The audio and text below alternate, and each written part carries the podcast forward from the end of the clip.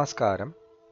നവമാധ്യമമായ club ഹൗസിൽ book സ്റ്റാൾജി എന്ന കൂട്ടായ്മയിൽ നടന്ന ചർച്ചകളുടെ ശബ്ദലേഖനമാണ് ഈ പോഡ്കാസ്റ്റിന്റെ ഉള്ളടക്കം.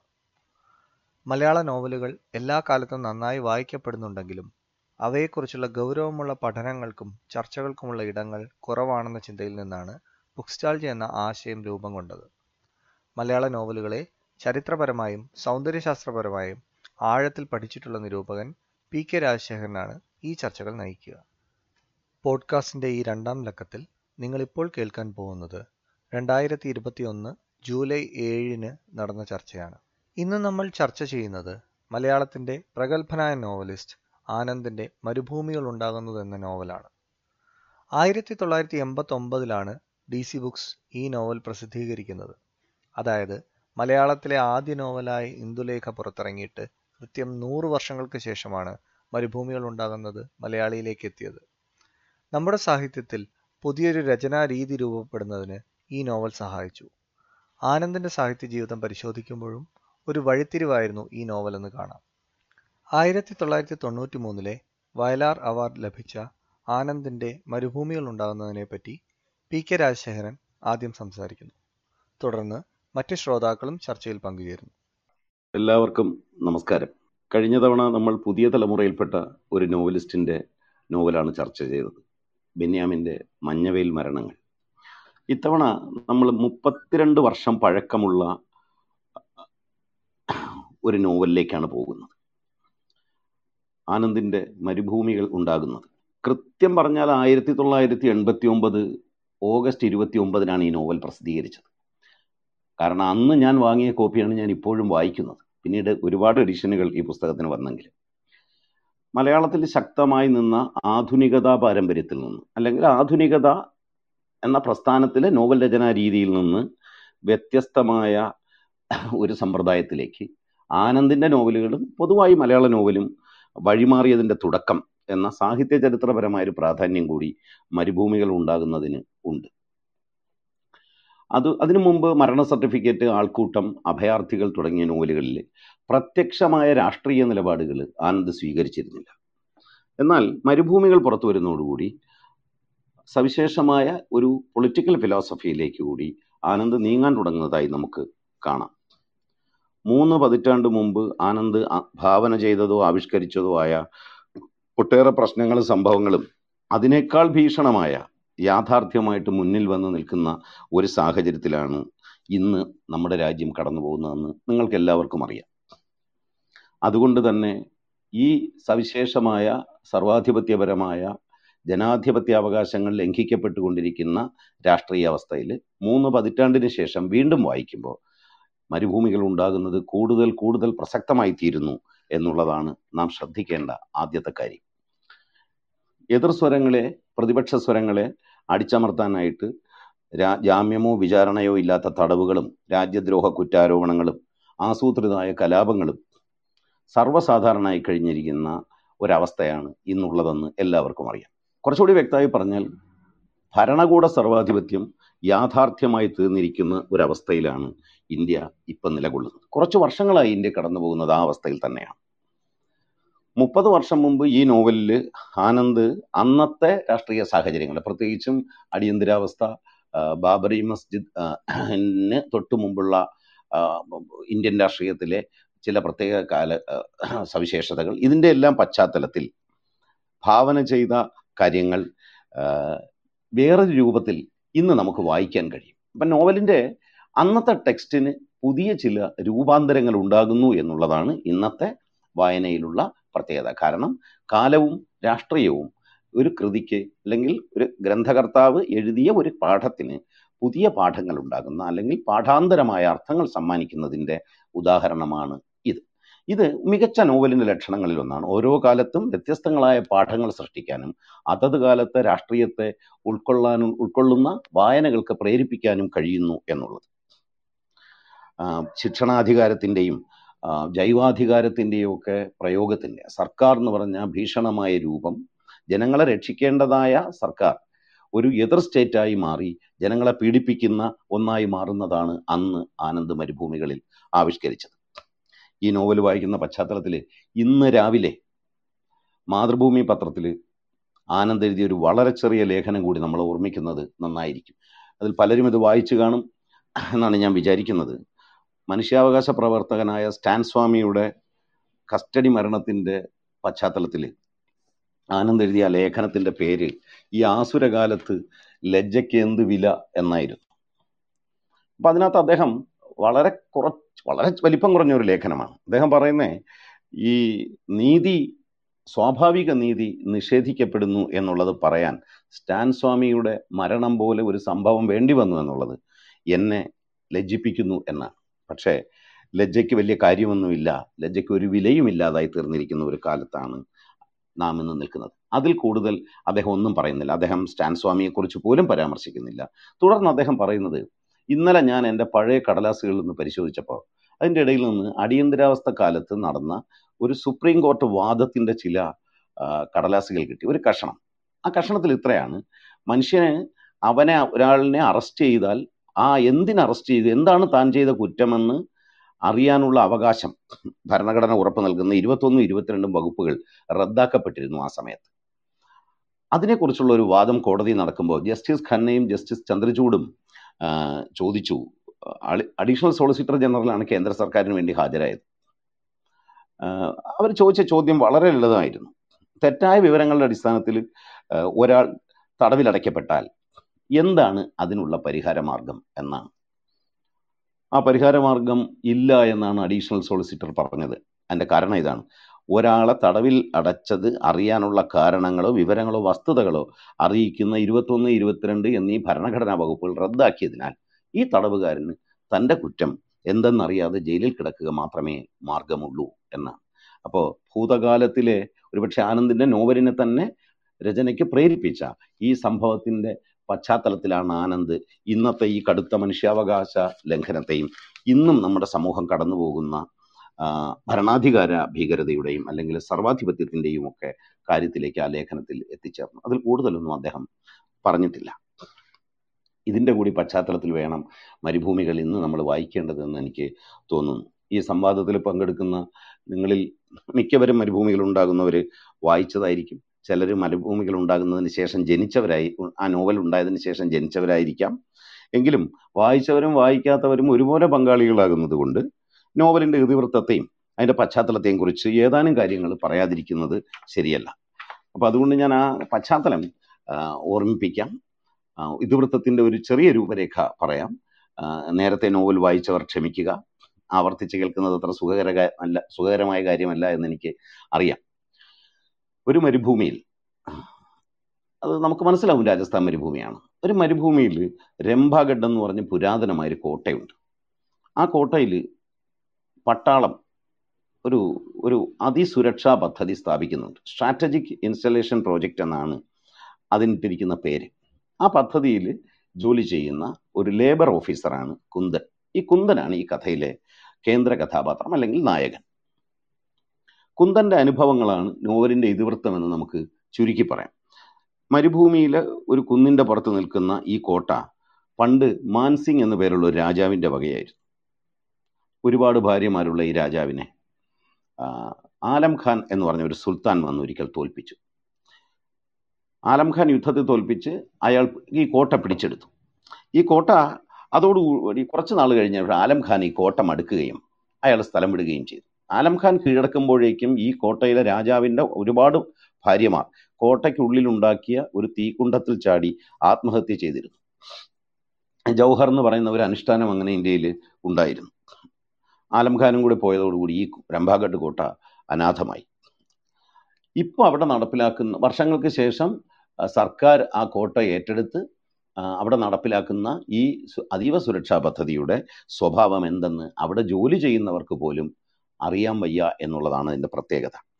ഈ കോട്ടയ്ക്ക് താഴെയായിട്ട് ഈ കുന്നിന്റെ പുറത്താണ് കോട്ട. കോട്ടയ്ക്ക് താഴെ ഒരു ഒരു ചെറിയ നഗരം ഉണ്ട്. പരമദരിദ്രരായ മനുഷ്യരാണ് അവിടെ താമസിക്കുന്നത്. അതിനകത്ത് ആദിവാസികളുണ്ട്. വെള്ളമില്ലാത്തത് കൊണ്ട് കഷ്ടപ്പെടുന്ന കർഷകരുണ്ട്. തെണ്ടികളും വേശ്യകളും ഉണ്ട്. അങ്ങനെ ഒരു അതിദരിദ്ര വർഗം അവിടെ കഴിയുന്നു. ഈ സുരക്ഷാ പദ്ധതിയിൽ കരാർ തൊഴിലാളികളായ ആളുകളാണ് ജോലി ചെയ്യുന്നത്. അതിൽ ഒരു വിഭാഗം കരാർ തൊഴിലാളികളായ പൈനിയർ ഫോഴ്സാണ്. മറ്റേതാകട്ടെ ജയിലുകളിൽ തടവുകാരായി കഴിയുന്ന ആളുകളിൽ കൊണ്ട് ഉണ്ടാക്കിയ പ്രിസണർ ഫോഴ്സ് എന്ന് പറഞ്ഞ വിഭാഗവും. ഈ രണ്ട് തൊഴിലാളികളും കൂടെയാണ് ഇതിനകത്ത് നടക്കുന്ന നിർമ്മാണ പ്രവർത്തനങ്ങൾ കൊണ്ടുപോകുന്നത്. അതിന്റെ അകത്ത് ഒരുപാട് കോൺക്രീറ്റ് സാധനങ്ങൾ ഉണ്ടാക്കുന്നു. എന്താണെന്ന് ആർക്കും അറിഞ്ഞുകൂടാ? പണി ഇങ്ങനെ നടന്നുകൊണ്ടിരിക്കും പട്ടാള ഓഫീസറായ ഒരു പ്രോജക്റ്റ് കമാൻഡർ ഏറ്റവും മുകളിലും station commander prisoner force commander pioneer force commander security officer doctor jailer തുടങ്ങിയ ഒരുപാട് ഉദ്യോഗസ്ഥരുള്ള വലിയ ഒരു ശ്രേണി. അങ്ങനെ പിരമിഡിന്റെ രൂപത്തിലുള്ള ഒരു വലിയ അധികാര ശ്രേണിയാണ് ഈ രംഭാഗഡ് പദ്ധതിയുടെ ഭരണം നിർവഹിക്കുന്നത്. അതിന്റെ ഇടത്തട്ടിൽ പെടുന്ന ഒരു ഉദ്യോഗസ്ഥനാണ് ഈ തൊഴിലാളികളുടെ അതായത് തടവുകാരുടെയും കരാറുകാരുടെയും ക്ഷേമം നിർവഹിക്കേണ്ടവനായ കുന്ദൻ എന്ന് പറഞ്ഞ ലേബർ ഓഫീസർ ഈ തൊഴിലാളികളെയും കരാറുകാരെയും കരാറുകാര കരാർ പണിക്കാരെയും ആ, തടവുകാരെയും ഏറ്റെടുക്കുക അവരെ റിക്രൂട്ട് ചെയ്ത് അവരെ അതത് ഈ കേന്ദ്രത്തിലേക്ക് വിതരണം ചെയ്യുക അവരുടെ ക്ഷേമം നോക്കുക എന്ന ചെറിയ ഉത്തരവാദിത്തങ്ങളുമായിട്ട് അയാൾ കഴിയും. റിക്രൂട്ടിങ് കഴിഞ്ഞാൽ അയാളുടെ ഉത്തരവാദിത്വം കഴിഞ്ഞു എന്ന് തന്നെ പറയാം. കാരണം താൻ തിരഞ്ഞെടുത്ത തൊഴിലാളികളുടെ ക്ഷേമം അന്വേഷിക്കാനൊന്നും ഒരവസരവും അയാൾക്ക് ഈ അവിടുത്തെ പട്ടാള മേധാവികൾ അല്ലെങ്കിൽ കടുത്ത നിയന്ത്രിതമായ ഉദ്യോഗസ്ഥ സംവിധാനം നൽകുന്നില്ല. പക്ഷേ കുന്ദൻ അങ്ങനെയല്ല. ഒരു സർവകലാശാലയിൽ നിയമം പഠിക്കുകയും മനുഷ്യാവകാശങ്ങളോട് സ്നേഹമുള്ളവനുമായ കുന്ദൻ ആ പ്രോജക്റ്റിലെ തൊഴിലാളികളുടെ പ്രശ്നങ്ങൾ അന്വേഷിക്കാനുള്ള ഉത്തരവാദിത്വം നിറവേറ്റാൻ തുടങ്ങുന്നതോടെ സത്യത്തിൽ അയാളിൽ അർപ്പിക്കപ്പെട്ട ഉത്തരവാദിത്വം സർക്കാർ തന്നെ അയാളിൽ അർപ്പിച്ചിട്ടുള്ള ഉത്തരവാദിത്വം അയാൾ നിറവേറ്റാൻ തുടങ്ങുന്നതോടുകൂടി വലിയ പ്രശ്നങ്ങളിലേക്ക് കുന്ദൻ ചെന്ന് വീഴാൻ തുടങ്ങുകയാണ്. ഭരണകൂടത്തെയും സർക്കാർ സംവിധാനത്തെയും കുറിച്ചുള്ള വളരെ ഭയപ്പെടുത്തുന്നതും അമ്പരപ്പിക്കുന്നതുമായ അറിവുകളിലാണ് എത്തിയത്. അതോടെ അയാളുടെ അസ്വസ്ഥത തുടങ്ങി. യഥാർത്ഥ കുറ്റവാളിക്ക് പകരം കൂലിക്ക് ശിക്ഷ അനുഭവിക്കുന്ന നിരപരാധിയെയും സർക്കാർ രേഖപ്രകാരം മരിച്ചുപോയ ഒരാളിനെയുമെല്ലാം അയാൾ അവരുടെ ഗതികേട് കൊണ്ട് മാത്രം അവിടുത്തെ തൊഴിലാളികളെ റിക്രൂട്ട് ചെയ്യാൻ നിർബന്ധിതനാവുക പോലും ചെയ്തു. അതോടെ അവരെക്കുറിച്ചുള്ള വേവലാതികൾ ഒരു സമൂഹത്തെക്കുറിച്ചുള്ള വേവലാതി തന്നെയായി. അല്ലെങ്കിൽ സർക്കാർ എന്താണ് ചെയ്യുന്നത് എന്നുള്ളതിനെക്കുറിച്ചുള്ള കടുത്ത ഭയവും ആശങ്കയുമായി ഈ കുന്തനിൽ നിറയാൻ തുടങ്ങും. മനുഷ്യത്വരഹിതമായിട്ട് തൊഴിലാളികളെയും തടവുകാരെയും ഒക്കെ കൈകാര്യം ചെയ്യുന്ന സർക്കാർ സംവിധാനവും ഗതികേട് കൊണ്ട് അതിലേക്ക് ചെന്ന് വീണ തൊഴിലാളികളും പിന്നെ കോട്ടയ്ക്ക് താഴെയുള്ള പട്ടണത്തിലെ ദരിദ്രരും നിരാലംബരുമായ മനുഷ്യരുടെ ജീവിതമെല്ലാം കുന്തനിൽ ചില അസ്വസ്ഥതകൾ മാത്രമല്ല വളരെ വിപൽക്കരമായ ആപത്കരമായ ചോദ്യങ്ങൾ കൂടി സൃഷ്ടിക്കാൻ തുടങ്ങി. ഭരണകൂടവും നീതിയും രണ്ടാണ് എന്ന ഒരു ബോധ്യമാണ് അയാൾക്കുണ്ടായത്. ഭരണകൂടം നീതി ഉറപ്പാക്കാൻ ബാധ്യസ്ഥമായ ഒരു സാമൂഹ്യ ക്രമമാണ് അല്ലെങ്കിൽ നമ്മുടെ സമൂഹത്തിലെ ചില മൂല്യങ്ങൾ ഉയർത്തിപ്പിടിച്ചുകൊണ്ട് നിൽക്കേണ്ട ഒന്നാണ് ഭരണകൂടം. പക്ഷേ ആ ഭരണകൂടം നടപ്പാക്കേണ്ട ഏറ്റവും ഉയർന്ന മൂല്യമായ നീതി അതിൽ നിന്ന് വ്യത്യസ്തമായിരിക്കുന്നു എന്ന് കുന്തൻ ഈ പ്രോജക്റ്റിലെ അനുഭവത്തിൽ നിന്ന് വ്യത്യസ്തമാകി എന്ന് മനസ്സിലായി. അപ്പോൾ അവിടെ ജോലി ചെയ്യുന്ന തൊഴിലാളികൾ ഒരിക്കലും അവിടെ നിന്ന് രക്ഷപ്പെടുന്നില്ല എന്ന് കൂടി അയാൾക്ക് മനസ്സിലായി. അവരുടെ ജീവിതം അവിടെ തന്നെ അവസാനിക്കുന്നു. അവരെ കാത്തിരിക്കുന്ന കുടുംബങ്ങൾ അവർ തിരിച്ചു വരുമെന്ന് പ്രതീക്ഷിക്കുക മാത്രമാണ്. പക്ഷേ അവിടെ അതല്ല സംഭവിക്കുന്നത്. ഈ വരുന്ന തൊഴിലാളികളെ ഭരണകൂടം അതിന്റെ ആവശ്യത്തിന് വേണ്ടി ഉപയോഗിക്കുന്ന വെറും ശരീരങ്ങൾ മാത്രമായിട്ടാണ് മാറ്റുന്നതെന്ന് കുന്തന് മനസ്സിലായി. ആ സുരക്ഷാ പദ്ധതി തന്നെ അയാൾ സംശയിച്ചത് ഇത് പൊതുവായ ധനം ചില വ്യക്തികളിലേക്ക് കൈമാറാനുള്ള ഒരു വലിയ അഴിമതിയുടെ മറ മാത്രമാണെന്നും അയാൾ പതുക്കെ പതുക്കെ തിരിച്ചറിയാൻ തുടങ്ങി. അതോടുകൂടി അയാളുടെ അസ്വസ്ഥത വർദ്ധിക്കുകയും അയാൾ ഈ പ്രോജക്റ്റിനെ കുറിച്ചുള്ള ചില അന്വേഷണങ്ങളിൽ പ്രോജക്റ്റിന്റെ രഹസ്യ സ്വഭാവത്തെക്കുറിച്ചല്ല അന്വേഷിക്കുന്നത് അവിടുത്തെ മനുഷ്യർക്ക് എന്ത് സംഭവിക്കുന്നു എന്നുള്ള അന്വേഷണത്തിൽ ഏർപ്പെടുകയും ചെയ്യുന്നു. രംബാഗഡ് പദ്ധതിയിലെ വിഭാഗങ്ങളും സ്ഥാപനങ്ങളും സർക്കാരിന്റെ അധികാര പ്രയോഗത്തിനുള്ള ഉപകരണങ്ങൾ മാത്രമാണെന്ന് കുന്തന് മനസ്സിലായി. അവിടെ ജയിൽ ആശുപത്രി സെക്യൂരിറ്റി സംവിധാനം അങ്ങനെയെല്ലാം മനുഷ്യരെ പല കള്ളികളായി വേർതിരിച്ച് സർക്കാരിന് ഉപയോഗിച്ചുകൊണ്ടിരിക്കുന്നു. അല്ലെങ്കിൽ സർക്കാരിന് വേണ്ടി മനുഷ്യരെ പല കള്ളികളിലായി ഉപയോഗിക്കുന്നു. അവരെ അങ്ങനെ ഉപയോഗിക്കാൻ വേണ്ടിയുള്ള സംവിധാനങ്ങളാണ് ഈ ജയിലും ആശുപത്രിയും സെക്യൂരിറ്റിയും എല്ലാം. തടവുകാരുടെയും തൊഴിലാളികളുടെയും ക്ഷേമം നടത്താൻ അയാൾ ശ്രമിച്ചപ്പോഴൊക്കെ സൈനികരായ ഈ മേലധികാരികൾ കുന്നൻ ആദ്യം മുന്നറിയിപ്പ് നൽകി പിന്നെ ശക്തമായ താക്കീത് നൽകി. നിങ്ങൾ ഇതിലൊന്നും ഇടപെടാൻ പാടില്ല. ഒരു തടവുകാരൻ മടി മരിച്ച വിവരം അറിയിക്കാൻ അയാളുടെ വിദൂരമായ ഗ്രാമത്തിലേക്ക് പോകാൻ കുന്തൻ ഒരു ദിവസം തീരുമാനിച്ചു. കാരണം അയാളുടെ ഉത്തരവാദിത്വമാണ്. അയാൾ മരിച്ചു എന്ന വിവരം ബന്ധുക്കളെ അറിയിക്കുന്ന സംവിധാനം പ്രോജക്റ്റിലില്ല. അതിന്റെ ആവശ്യമില്ല. അയാൾ മരിച്ചു. ഇനി അയാളുടെ ബന്ധുക്കൾ അറിയേണ്ട കാര്യമില്ല എന്നാണ് മേധാവികൾ വാദിക്കുന്നത്. അപ്പോൾ കുന്തൻ അങ്ങനെ പോയതോടുകൂടി ഈ പ്രോജക്റ്റിന്റെ മേധാവികൾ കുന്തനെ നിരീക്ഷണത്തിൽ വെക്കാൻ തുടങ്ങി.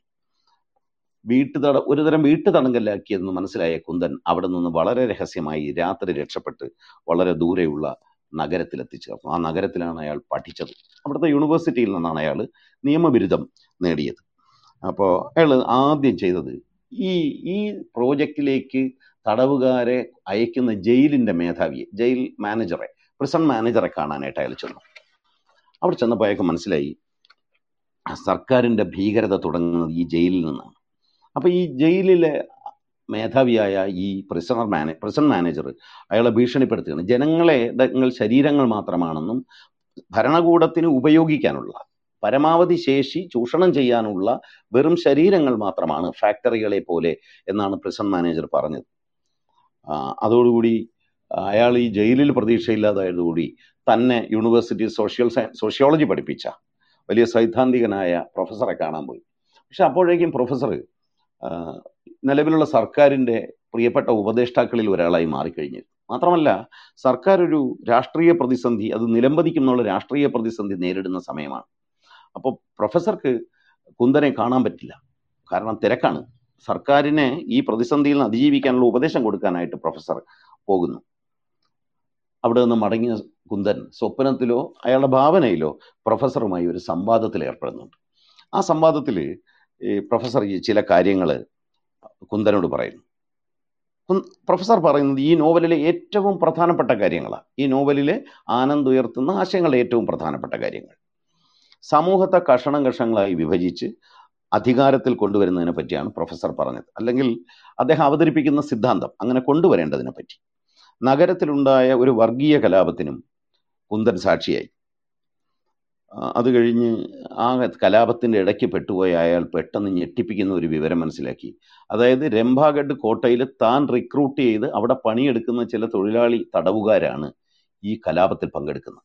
അപ്പോൾ അയാൾക്ക് മനസ്സിലായി ഇതൊരു സ്റ്റേറ്റ് സ്പോൺസേഡ് അഥവാ ഭരണകൂട സ്പോൺസേഡായ ഭരണകൂട നിർമ്മിതമായ ഒരു ലഹളയാണ് നടക്കുന്നത്. അപ്പോൾ രാജ്യത്തെ രാഷ്ട്രീയ പ്രശ്നത്തിൽ നിന്ന് ജനങ്ങളുടെ ശ്രദ്ധ വ്യതിചലിക്കാൻ ഭരണകൂടം തന്നെ കൃത്രിമമായ ഒരു കലാപം നടത്തുന്നു. അതോടുകൂടി ഇത് എക്സ്പോസ് ചെയ്യുന്നതിന് വേണ്ടി. ഇതിന്റെ രഹസ്യ സത്യം പുറത്തു പറയുന്നതിന് വേണ്ടി അദ്ദേഹം നഗരത്തിലെ വിശ്വാസ്യതയ്ക്കും പത്രസ്വാതന്ത്ര്യത്തിനും ഒക്കെ ഏറ്റവും പേരുകേട്ട ഒരു പത്രത്തിലേക്ക് ചെന്നു. പക്ഷേ അവിടെ സംഭവിച്ചത് ഈ പത്രാധിപർ ഒറ്റുകൊടുത്തതനുസരിച്ച് അയാൾ നേരത്തെ കാണാൻ പോയ പ്രിസൺ മാനേജർ വരികയും കുന്തനെ അറസ്റ്റ് ചെയ്യുകയും ചെയ്യുന്നു. രംഭാഗഡ് പ്രോജക്റ്റിൽ നിന്ന് അറിയിച്ചതനുസരിച്ച് ആണ് ഈ അറസ്റ്റ്. ഈ അറസ്റ്റിലെ ചാർജുകൾ ഇതാണ്. രാജ്യദ്രോഹം സർക്കാരിന്റെ അതിസുരക്ഷാ പദ്ധതിയുടെ രഹസ്യരേഖകൾ വിദേശികൾക്ക് കൈമാറുന്ന ചാരപ്പണി ഇതെല്ലാം ചെയ്തു എന്നുള്ള കുറ്റത്തിന് അറസ്റ്റ് ചെയ്ത കുന്തൻ ജയിലിലായി. ഒരു വർഷത്തോളം കഠിനമായ പീഡി പീഡനങ്ങൾക്ക് അയാൾ ഇരയായി. ഒരു വർഷത്തിന് ശേഷം എന്തോ അയാളുടെ രാജ്യദ്രോഹം തെളിയിക്കാൻ പറ്റാത്തത് കൊണ്ടാവണം ഒരു ദിവസം ജയിലിൽ നിന്ന് അയാളെ തുറന്നു വിട്ടു. ജയിലിൽ നിന്ന് തുറന്നു വിട്ട നിസ്സഹായനായി. ഇനിയും തിരിച്ചറിയാത്ത അനേകം പ്രശ്നങ്ങൾക്ക് മുമ്പിൽ ഇങ്ങനെ പകച്ചു നിൽക്കുന്ന രംഗത്തിലാണ് നോവൽ ആനന്ദ് അവസാനിപ്പിക്കുന്നത്. ഇങ്ങനെ ദാരുണമായ ഒരു രാഷ്ട്രദൃശ്യത്തിൽ ഈ നോവൽ അവസാനിപ്പിക്കും. ആ നോവലിനെ കുറിച്ച് ആനന്ദിനും ചിലത് പറയാൻ കാണുമെന്ന് നമുക്കറിയാം. അപ്പോൾ അദ്ദേഹം ഈ നോവലിന്റെ രചനാ പശ്ചാത്തലത്തെ പറ്റി അദ്ദേഹം പറഞ്ഞ വാക്കുകൾ അദ്ദേഹത്തിന്റെ തന്നെ ശബ്ദത്തിൽ നമുക്ക് ഇപ്പം കേൾക്കാം. എഴുപതുകളിലും എൺപതുകളിലും വളരെയധികം കലുഷവും അസ്വസ്ഥവുമായ ഒരു കാലമായിരുന്നു എനിക്ക്. അടിയന്തരാവസ്ഥ അധികാരമോഹത്തിന്റെ ഭീകരമുഖം അതിനു മുമ്പിൽ വഴങ്ങുന്ന ബ്യൂറോക്രസിയും ന്യായാലയങ്ങൾ തന്നെയും. പിന്നെ ഭീകരവാദം ഖലിസ്ഥാൻ ഭീകരവാദം. ദില്ലി സിഖ് വിരുദ്ധ കലാപം അതിനെ തുടർന്ന്. നിയമവാഴ്ചയുടെയും നീതിബോധത്തിന്റെ തന്നെയും തകർച്ച. തമ്മിൽ തമ്മിൽ ബന്ധിക്കുന്ന ആർദ്രത നഷ്ടപ്പെട്ട് മനുഷ്യ മനസ്സ് മരുഭൂമിയായി തീരുന്നതായി തോന്നി എനിക്ക്. ആയിടയ്ക്ക് പത്രത്തിൽ വന്ന ഒരു വാർത്ത പ്രോക്സി പ്രിസണേഴ്സ് എന്നെ ആകർഷിച്ചു. കൽക്കത്തയിലെ ജയിലുകളിൽ പ്രോക്സി പ്രിസണേഴ്സ് ഉണ്ട്. അതായത് ധനികനായ ഒരാൾക്ക് പകരം ജയിൽ ശിക്ഷ അനുഭവിക്കാൻ തയ്യാറാകുന്ന ശമ്പളം കൊടുത്ത് തയ്യാറാകുന്ന ആളുകൾ. അല്ലെങ്കിലും ഇന്ത്യയിൽ റുദാലികളുണ്ട് ഒരാൾ മരിച്ചാൽ കരയാൻ ജോലിക്ക് വയ്ക്കുന്ന ആളുകൾ. പിന്നെ വ്രതം അനുഷ്ഠിക്കാൻ തയ്യാറല്ലാത്തവർ അവർക്ക് വേണ്ടി മറ്റുള്ളവരെ കൊണ്ട് വ്രതം അനുഷ്ഠിക്കുന്ന പുണ്യം അവർക്ക് കിട്ടും. ഇങ്ങനെ ഇങ്ങനെ. പതുക്കെ പതുക്കെ എന്റെ മനസ്സിൽ ഒരു വഴി തെളിഞ്ഞു വന്നു.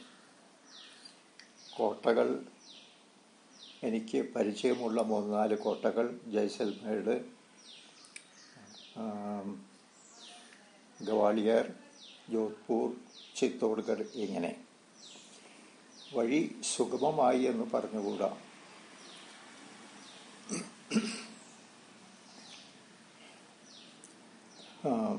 എക്സ്പ്ലോറേഷൻ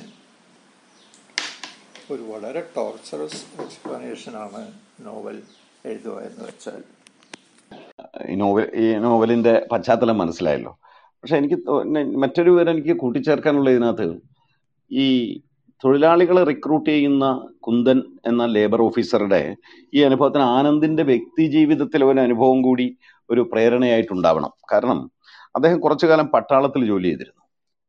ആർമിയുടെ എഞ്ചിനീയറിംഗ് സർവീസിലാണ് അദ്ദേഹം ജോലി ചെയ്തത്. അപ്പോൾ പട്ടാളത്തിന്റെ ബോർഡർ റോഡ്സ് ഓർഗനൈസേഷനിൽ എഞ്ചിനീയറായി ജോലി ചെയ്ത കാലത്ത് കുറച്ചു കാലം അവിടുത്തെ തൊഴിലാളികളെ റിക്രൂട്ട് ചെയ്യുന്ന ഓഫീസറായിരുന്നു ആനന്ദ്. അപ്പൊ ഈ റിക്രൂട്ടിങ്ങിന്റെ രീതികൾ അദ്ദേഹത്തിന് അറിയാമായിരുന്നു. പക്ഷെ അവിടെ തടവുകാരെ ബോർഡർ റോഡ്സിലൊന്നും തടവുകാരെ റിക്രൂട്ട് ചെയ്യുന്ന സമ്പ്രദായമൊന്നും ഉണ്ടായിരുന്നില്ല. കരാർ തൊഴിലാളികളാണ് അതിലൊക്കെ പണി ചെയ്യുന്നത്. അപ്പോൾ അദ്ദേഹത്തിന്റെ ആ റിക്രൂട്ടിംഗ് ആ പട്ടാള സേവനത്തിന്റെ പരിചയം കൂടി നമുക്കിവിടെ അദ്ദേഹം നേരത്തെ പറഞ്ഞ വാക്കുകളോട് കൂട്ടിച്ചേർത്ത് മനസ്സിലാക്കാവുന്നതാണ്. നമുക്ക് ഈ നോവലിലേക്ക് മടങ്ങി വരാം. എന്താണ് ഈ നോവൽ നമ്മോട് സംസാരിക്കുന്നത്? പ്രത്യേകിച്ച് ഈ കാലത്ത് നമ്മൾ എങ്ങനെയാണത് മനസ്സിലാക്കുന്നത്? എന്താണ് അതിന്റെ പാഠം ഇന്ന്? അധികാരവും സമൂഹവും തമ്മിലുള്ള ബന്ധത്തെക്കുറിച്ചാണ് മരുഭൂമികൾ സംസാരിക്കുന്നതെന്ന് അത് വായിക്കുമ്പോൾ തന്നെ നമുക്ക് ബോധ്യപ്പെടും. എന്നാൽ എന്ത് തരം അധികാരമാണ്? എന്താണ് സ്റ്റേറ്റ് എന്താണ് ഭരണകൂടം? അധികാരം പഴയ രാജവാഴ്ചക്കാലത്തെ അധികാരമാണോ ഇന്നത്തെ അധികാരം? സാങ്കേതിക വിദ്യയുടെ കാലത്തെ അധികാരത്തിന്റെ സ്വഭാവം എന്താണ്? ഇതിനെയെല്ലാം കുറിച്ചാണ് ആനന്ദ് പുതിയ ദർശനങ്ങൾ ഈ നോവലിൽ അവതരിപ്പിക്കുന്നത്. ഈ ഭരണകൂടാധികാരം ജനങ്ങളിൽ പ്രവർത്തിക്കുന്നതിനെ കുറിച്ചുള്ള ഒരു കാഴ്ചപ്പാടാണ്. ഒരു പുതിയ ദർശനം എന്ന് തന്നെ പറയാം. മലയാള നോവൽ അതുവരെയും അങ്ങനെ ഒന്ന് ചർച്ച ചെയ്തിട്ടുണ്ടായിരുന്നില്ല. ഒരു പക്ഷെ അതിനുശേഷവും അത് ആനന്ദ് മരുഭൂമികളിൽ ചർച്ച ചെയ്തിടത്തോളം തീവ്രമായി ആരും ചർച്ച ചെയ്തുവെന്ന് എന്ത് എന്റെ അനുഭവത്തിൽ ഇല്ല. ഈ രാജവാഴ്ചക്കാലത്തെ പരമാധികാരം അല്ലെങ്കിൽ സോവറിൻ പവർ എന്ന് പറയുന്നത് നേരിട്ടാണ് ജനങ്ങളിൽ പ്രവർത്തിച്ചിരുന്നത്. അത് നേരിട്ട് പ്രവർത്തിക്കുന്ന രീതി എന്ന് പറഞ്ഞാൽ പരസ്യമായി ആളുകളെ ശിക്ഷി പീഡിപ്പിക്കുക പരസ്യമായി തൂക്കിക്കൊല്ലുക. അങ്ങനെ ആളുകളെ ആളുകളുടെ ഭയവും വിധേയത്വം ഉണ്ടാക്കുന്ന ആ സമ്പ്രദായത്തിൽ നിന്ന് വളരെ വ്യത്യസ്തമാണ് ആധുനികമായ അധികാരത്തിന്റെ ആധുനികമായ ഭരണകൂടങ്ങളുടെ അധികാര പ്രയോഗത്തിന്റെ രീതി. ഒരേ സമയം ഈ ഡിസിപ്ലിനറി പവർ അല്ലെങ്കിൽ ശിക്ഷണാധികാരമെന്നും ബയോ പവർ അല്ലെങ്കിൽ ജൈവാധികാരം എന്നും വിളിക്കാവുന്ന തന്ത്രങ്ങളാണ് ആധുനിക ഭരണകൂടങ്ങൾ അല്ലെങ്കിൽ ആധുനിക അധികാരം ജനങ്ങളിൽ പ്രയോഗിക്കുന്നത്. ഈ രണ്ട് തരം അധികാര പ്രയോഗങ്ങളുടെയും സ്വഭാവമാണ് ശരിക്കും നമ്മൾ ആനന്ദിന്റെ മരുഭൂമികൾ ഉണ്ടാകുന്നതിൽ കാണുന്നത്. ആധുനിക അധികാരത്തെക്കുറിച്ച് ഏറ്റവും അധികം ചിന്തിച്ചിട്ടുള്ളത് ഉത്തരാധുനിക ഫ്രഞ്ച് ചിന്തകനായ മിഷേൽ ഫൂക്കോയാണ്. ഈ സംവാദം കേൾക്കുന്നതിൽ പലർക്കും മിഷേൽ ഫൂക്കോയെ പരിചയമുണ്ടാകാം. അദ്ദേഹത്തിന്റെ കൃതികളോ അദ്ദേഹത്തെക്കുറിച്ച് എഴുതപ്പെട്ട കൃതികളോ ഒക്കെ വായിച്ചിട്ടുണ്ടാവാനും സാധ്യതയുണ്ട്. മിഷേൽ ഫൂക്കോയുടെ ആശയങ്ങൾ പ്രത്യേകിച്ചും പവറിനെ കുറിച്ച് ഡിസിപ്ലിനറി പവറിനെയും ബയോ പവറിനെയും കുറിച്ചുള്ള ഫൂക്കോയുടെ ആശയങ്ങൾ തീർച്ചയായിട്ടും ആനന്ദിനെ സ്വാധീനിച്ചിട്ടുണ്ട്. ആ ആശയങ്ങൾ ആനന്ദ് മറ്റൊരു രൂപത്തിൽ ഈ നോവലിൽ ഉപയോഗിച്ചിട്ടും ഉണ്ട്. ഫൂക്കോ മാത്രമല്ല വളരെ പ്രാചീന ചിന്തകനായ പ്രാചീന ഇന്ത്യൻ രാഷ്ട്രീയ ചിന്തകനായ ഒരുപക്ഷെ ലോകത്തെ തന്നെ ഏറ്റവും പ്രാചീനരായ രാഷ്ട്രമീമാംസാ ചിന്തകരിൽ ഒരാളായ ചാണക്യന്റെ ഒരാശയമാണ് ശരിക്കും ഈ നോവലിന്റെ കേന്ദ്രസ്ഥാനത്ത് കാണാവുന്നത്. രണ്ടായിരത്തി മുന്നൂറ് കൊല്ലം മുമ്പാണ് ചാണക്യൻ അർത്ഥശാസ്ത്രം എഴുതിയത്. ഈ അർത്ഥശാസ്ത്രത്തിന്റെ അഞ്ചാം അധ്യായം ആണ് കർമാന്തികം. ഈ കർമാന്തികം ശരിക്ക് കോശഗ്രഹങ്ങൾ അല്ലെങ്കിൽ ട്രഷറികൾ ഖജനാവുകൾ പണിയുന്നതിനെ കുറിച്ചാണ് വിവരിക്കുന്നത്. അപ്പൊ കോ കോശഗ്രഹം എന്ന് പറഞ്ഞ ഖജനാവ് രാജാവിന്റെ കോട്ടയ്ക്കകത്ത് വേണം നിർമ്മിക്കേണ്ടത്. അതിന്റെ രഹസ്യം സൂക്ഷിക്കുന്നതിന് വേണ്ടി വധശിക്ഷയ്ക്ക് വിധിക്കപ്പെട്ട തടവുകാരെ കൊണ്ട് മാത്രമേ അത് പണിയിക്കാവൂ. ഈ കോശഗ്രഹത്തിന്റെ അഥവാ ഖജനാവിന്റെ പണി പൂർത്തിയായി കഴിഞ്ഞാൽ ഉടൻ തന്നെ അവരുടെ വധശിക്ഷ പൂർത്തിയാക്കണമെന്നുമാണ് ചാണക്യന്റെ സൂത്രം. രംഭാഗഡ് സുരക്ഷാ പദ്ധതിയിൽ നമ്മൾ നോക്കിയാൽ ഇതേ ചാണക്യതന്ത്രമാണ് സർക്കാർ നടപ്പിലാക്കുന്നതെന്ന് നമുക്ക് കാണാം. വധശിക്ഷയ്ക്ക് വിധിക്കപ്പെട്ടവരല്ലെങ്കിലും അവരുൾപ്പെടെ മറ്റു തടവുകാരും അവിടെ നിന്ന് ഒരിക്കലും പുറത്തേക്ക് പോകുന്നതില്ല രഹസ്യം രഹസ്യമായി തന്നെ അവരിൽ തന്നെ ഒടുങ്ങുന്നു. അല്ലെങ്കിൽ ആ കോട്ടയ്ക്കകത്ത് തന്നെ ആ കോശഗ്രഹത്തിൽ തന്നെ ഒടുങ്ങുന്നു എന്ന് നമുക്ക് കാണാം. ആധുനിക കാലത്തെ അധികാരത്തിന് രണ്ട് സ്വഭാവം ഉണ്ടെന്നാണ് ഫൂക്കോ പറയുന്നത്. ഞാൻ നേരത്തെ പറഞ്ഞല്ലോ ശിക്ഷണാധികാരം അല്ലെങ്കിൽ ഡിസിപ്ലിനി പവർ ഡിസിപ്ലിനറി പവറും ജൈവാധികാരം അല്ലെങ്കിൽ ബയോ പവറും വ്യക്തിയെ കേന്ദ്രീകരിക്കുന്നതാണ് അതാണ് ശിക്ഷണാധികാരത്തിന്റെ രീതി. പഴയ പരമാധികാരത്തിലെ പോലെ ഈ അധികാരത്തിന്റെ ഒരു അസംസ്കൃത വസ്തുവല്ല. ആധുനിക അധികാരത്തിൽ വ്യക്തി. അത് മനുഷ്യ ശരീരത്തിന് കൂടുതൽ വിധേയവും പ്രയോജനകരവുമായ ഒന്നായി കാണും. എന്നിട്ട് അതിന്റെ പുറത്തേക്ക് അധികാരം പ്രയോഗിക്കും. അപ്പോൾ മനുഷ്യ ശരീരത്തെ നിഷ്പ്രയോജനമായി പീഡിപ്പിക്കുകയല്ല പ്രയോജനകരം പ്രയോജനത്തിനു വേണ്ടി പീഡിപ്പിക്കുകയാണ് ആധുനിക അധികാരത്തിന്റെ രീതി അല്ലെങ്കിൽ പ്രയോജനത്തിന് വേണ്ടി ഉപയോഗപ്പെടുത്തുകയാണ് ചെയ്യുന്നത്. അതിനുവേണ്ടി വസ്തുക്കളെ ഒരേ സമയം അധികാരത്തിന്റെ ലക്ഷ്യവസ്തുവുമാണ് അതിന്റെ ഉപകരണവുമാണ് മനുഷ്യൻ ആധുനിക അധികാരത്തിൽ. വ്യക്തികളെ പല കള്ളികളായി തിരിച്ച് അധികാരം പ്രയോഗിക്കുന്നതാണ് അതിന്റെ രീതി. അതിന്റെ രണ്ട് ഉദാഹരണങ്ങളാണ് പ്രിസണർ ഫോഴ്സും പൈനിയർ ഫോഴ്സും ഈ ഇതിന്റെ സൈദ്ധാന്തിക വശം പറയുന്ന കഥാപാത്രമാണ് കുന്തന്റെ സോഷ്യോളജി പ്രൊഫസർ ഈ സോഷ്യോളജി പ്രൊഫസർ എങ്ങനെയാണ് ഈ ജനങ്ങളെ ഒരു സമൂഹത്തിലെ ജനങ്ങളെ മുഴുവൻ ഒരു വർക്ക് ഫോഴ്സ് എന്നുള്ള നിലയിൽ സർക്കാരിന് കീഴ്പ്പെടുത്തി ഉപയോഗിക്കാൻ കഴിയുന്നത് എന്നുള്ളതിന് ഒരു സിദ്ധാന്തം അവതരിപ്പിക്കുന്നതാണ്. അത് ആനന്ദ് സൃഷ്ടിച്ച ഒരു സിദ്ധാന്തമാണ്.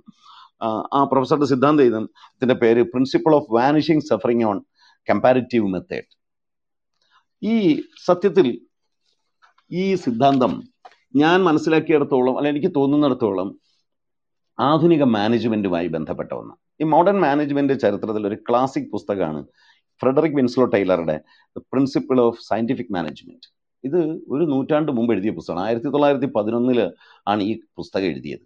എങ്ങനെ തൊഴിലാളികളുടെ ശേഷി വർദ്ധിപ്പിക്കുക അവരുടെ എഫിഷ്യൻസി മാക്സിമം ഉപയോഗിക്കുക മാക്സിമൈസ് ചെയ്യാം ഓപ്റ്റിമൈസ് ചെയ്യാം എന്നുള്ളതാണ് ടൈലറുടെ ആശയങ്ങൾ. അതിനുവേണ്ടി ടൈലർ അവതരിപ്പിച്ച സങ്കേതങ്ങളെ ടൈലറിസം എന്നാണ് മാനേജ്മെന്റ് പറയുക. ഈ ടൈലറിസത്തിന്റെ ആരാധകർ യൂറോപ്പിലെയും അമേരിക്കയിലെയും വ്യവസായികൾ മാത്രമാണെന്ന് വിചാരിച്ചു കളയരുത്.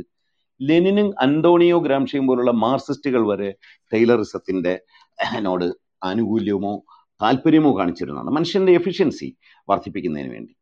അവരെ എഫിഷ്യൻസി എന്ന് കണ്ടത് മനുഷ്യന്റെ വിപ്ലവശേഷി വിപ്ലവത്തിന് ശേഷമുള്ള തൊഴിലാളി വർഗത്തിന്റെ ഉയർച്ച അതൊക്കെയാണ്. പക്ഷേ ഫലത്തിൽ ആധുനിക വ്യവസായ സ്ഥാപനങ്ങൾ തൊഴിലാളികളെ ചൂഷണം ചെയ്യുന്ന വെറും പണിയെടുക്കുന്ന യന്ത്രങ്ങൾ മാത്രമാക്കി മാറ്റാനാണ് ടൈലറിസം കൊണ്ട് പ്രയോജനപ്പെടുത്തിയത് എന്നുള്ളതാണ് വാസ്തവം. ഈ ടൈലറുടെ ടൈലറിസത്തിന്റെ തന്ത്രം ഇതാണ്. ഈ ശരിക്കും അമേരിക്കയിലെ ബത്ലഹേം എന്ന് പറഞ്ഞൊരു സ്റ്റീൽ കമ്പനിയിലെ തൊഴിലാളികളുടെ തൊഴിൽ ശേഷി വർദ്ധിപ്പിക്കാനാണ് അദ്ദേഹം ശ്രമിച്ചത്. അതിനുവേണ്ടി അദ്ദേഹം വളരെ എളുപ്പത്തിൽ പറഞ്ഞു ഒരേ സമയം ഒരാളുമായിട്ട് മാത്രമേ ഇടപെടാവൂ.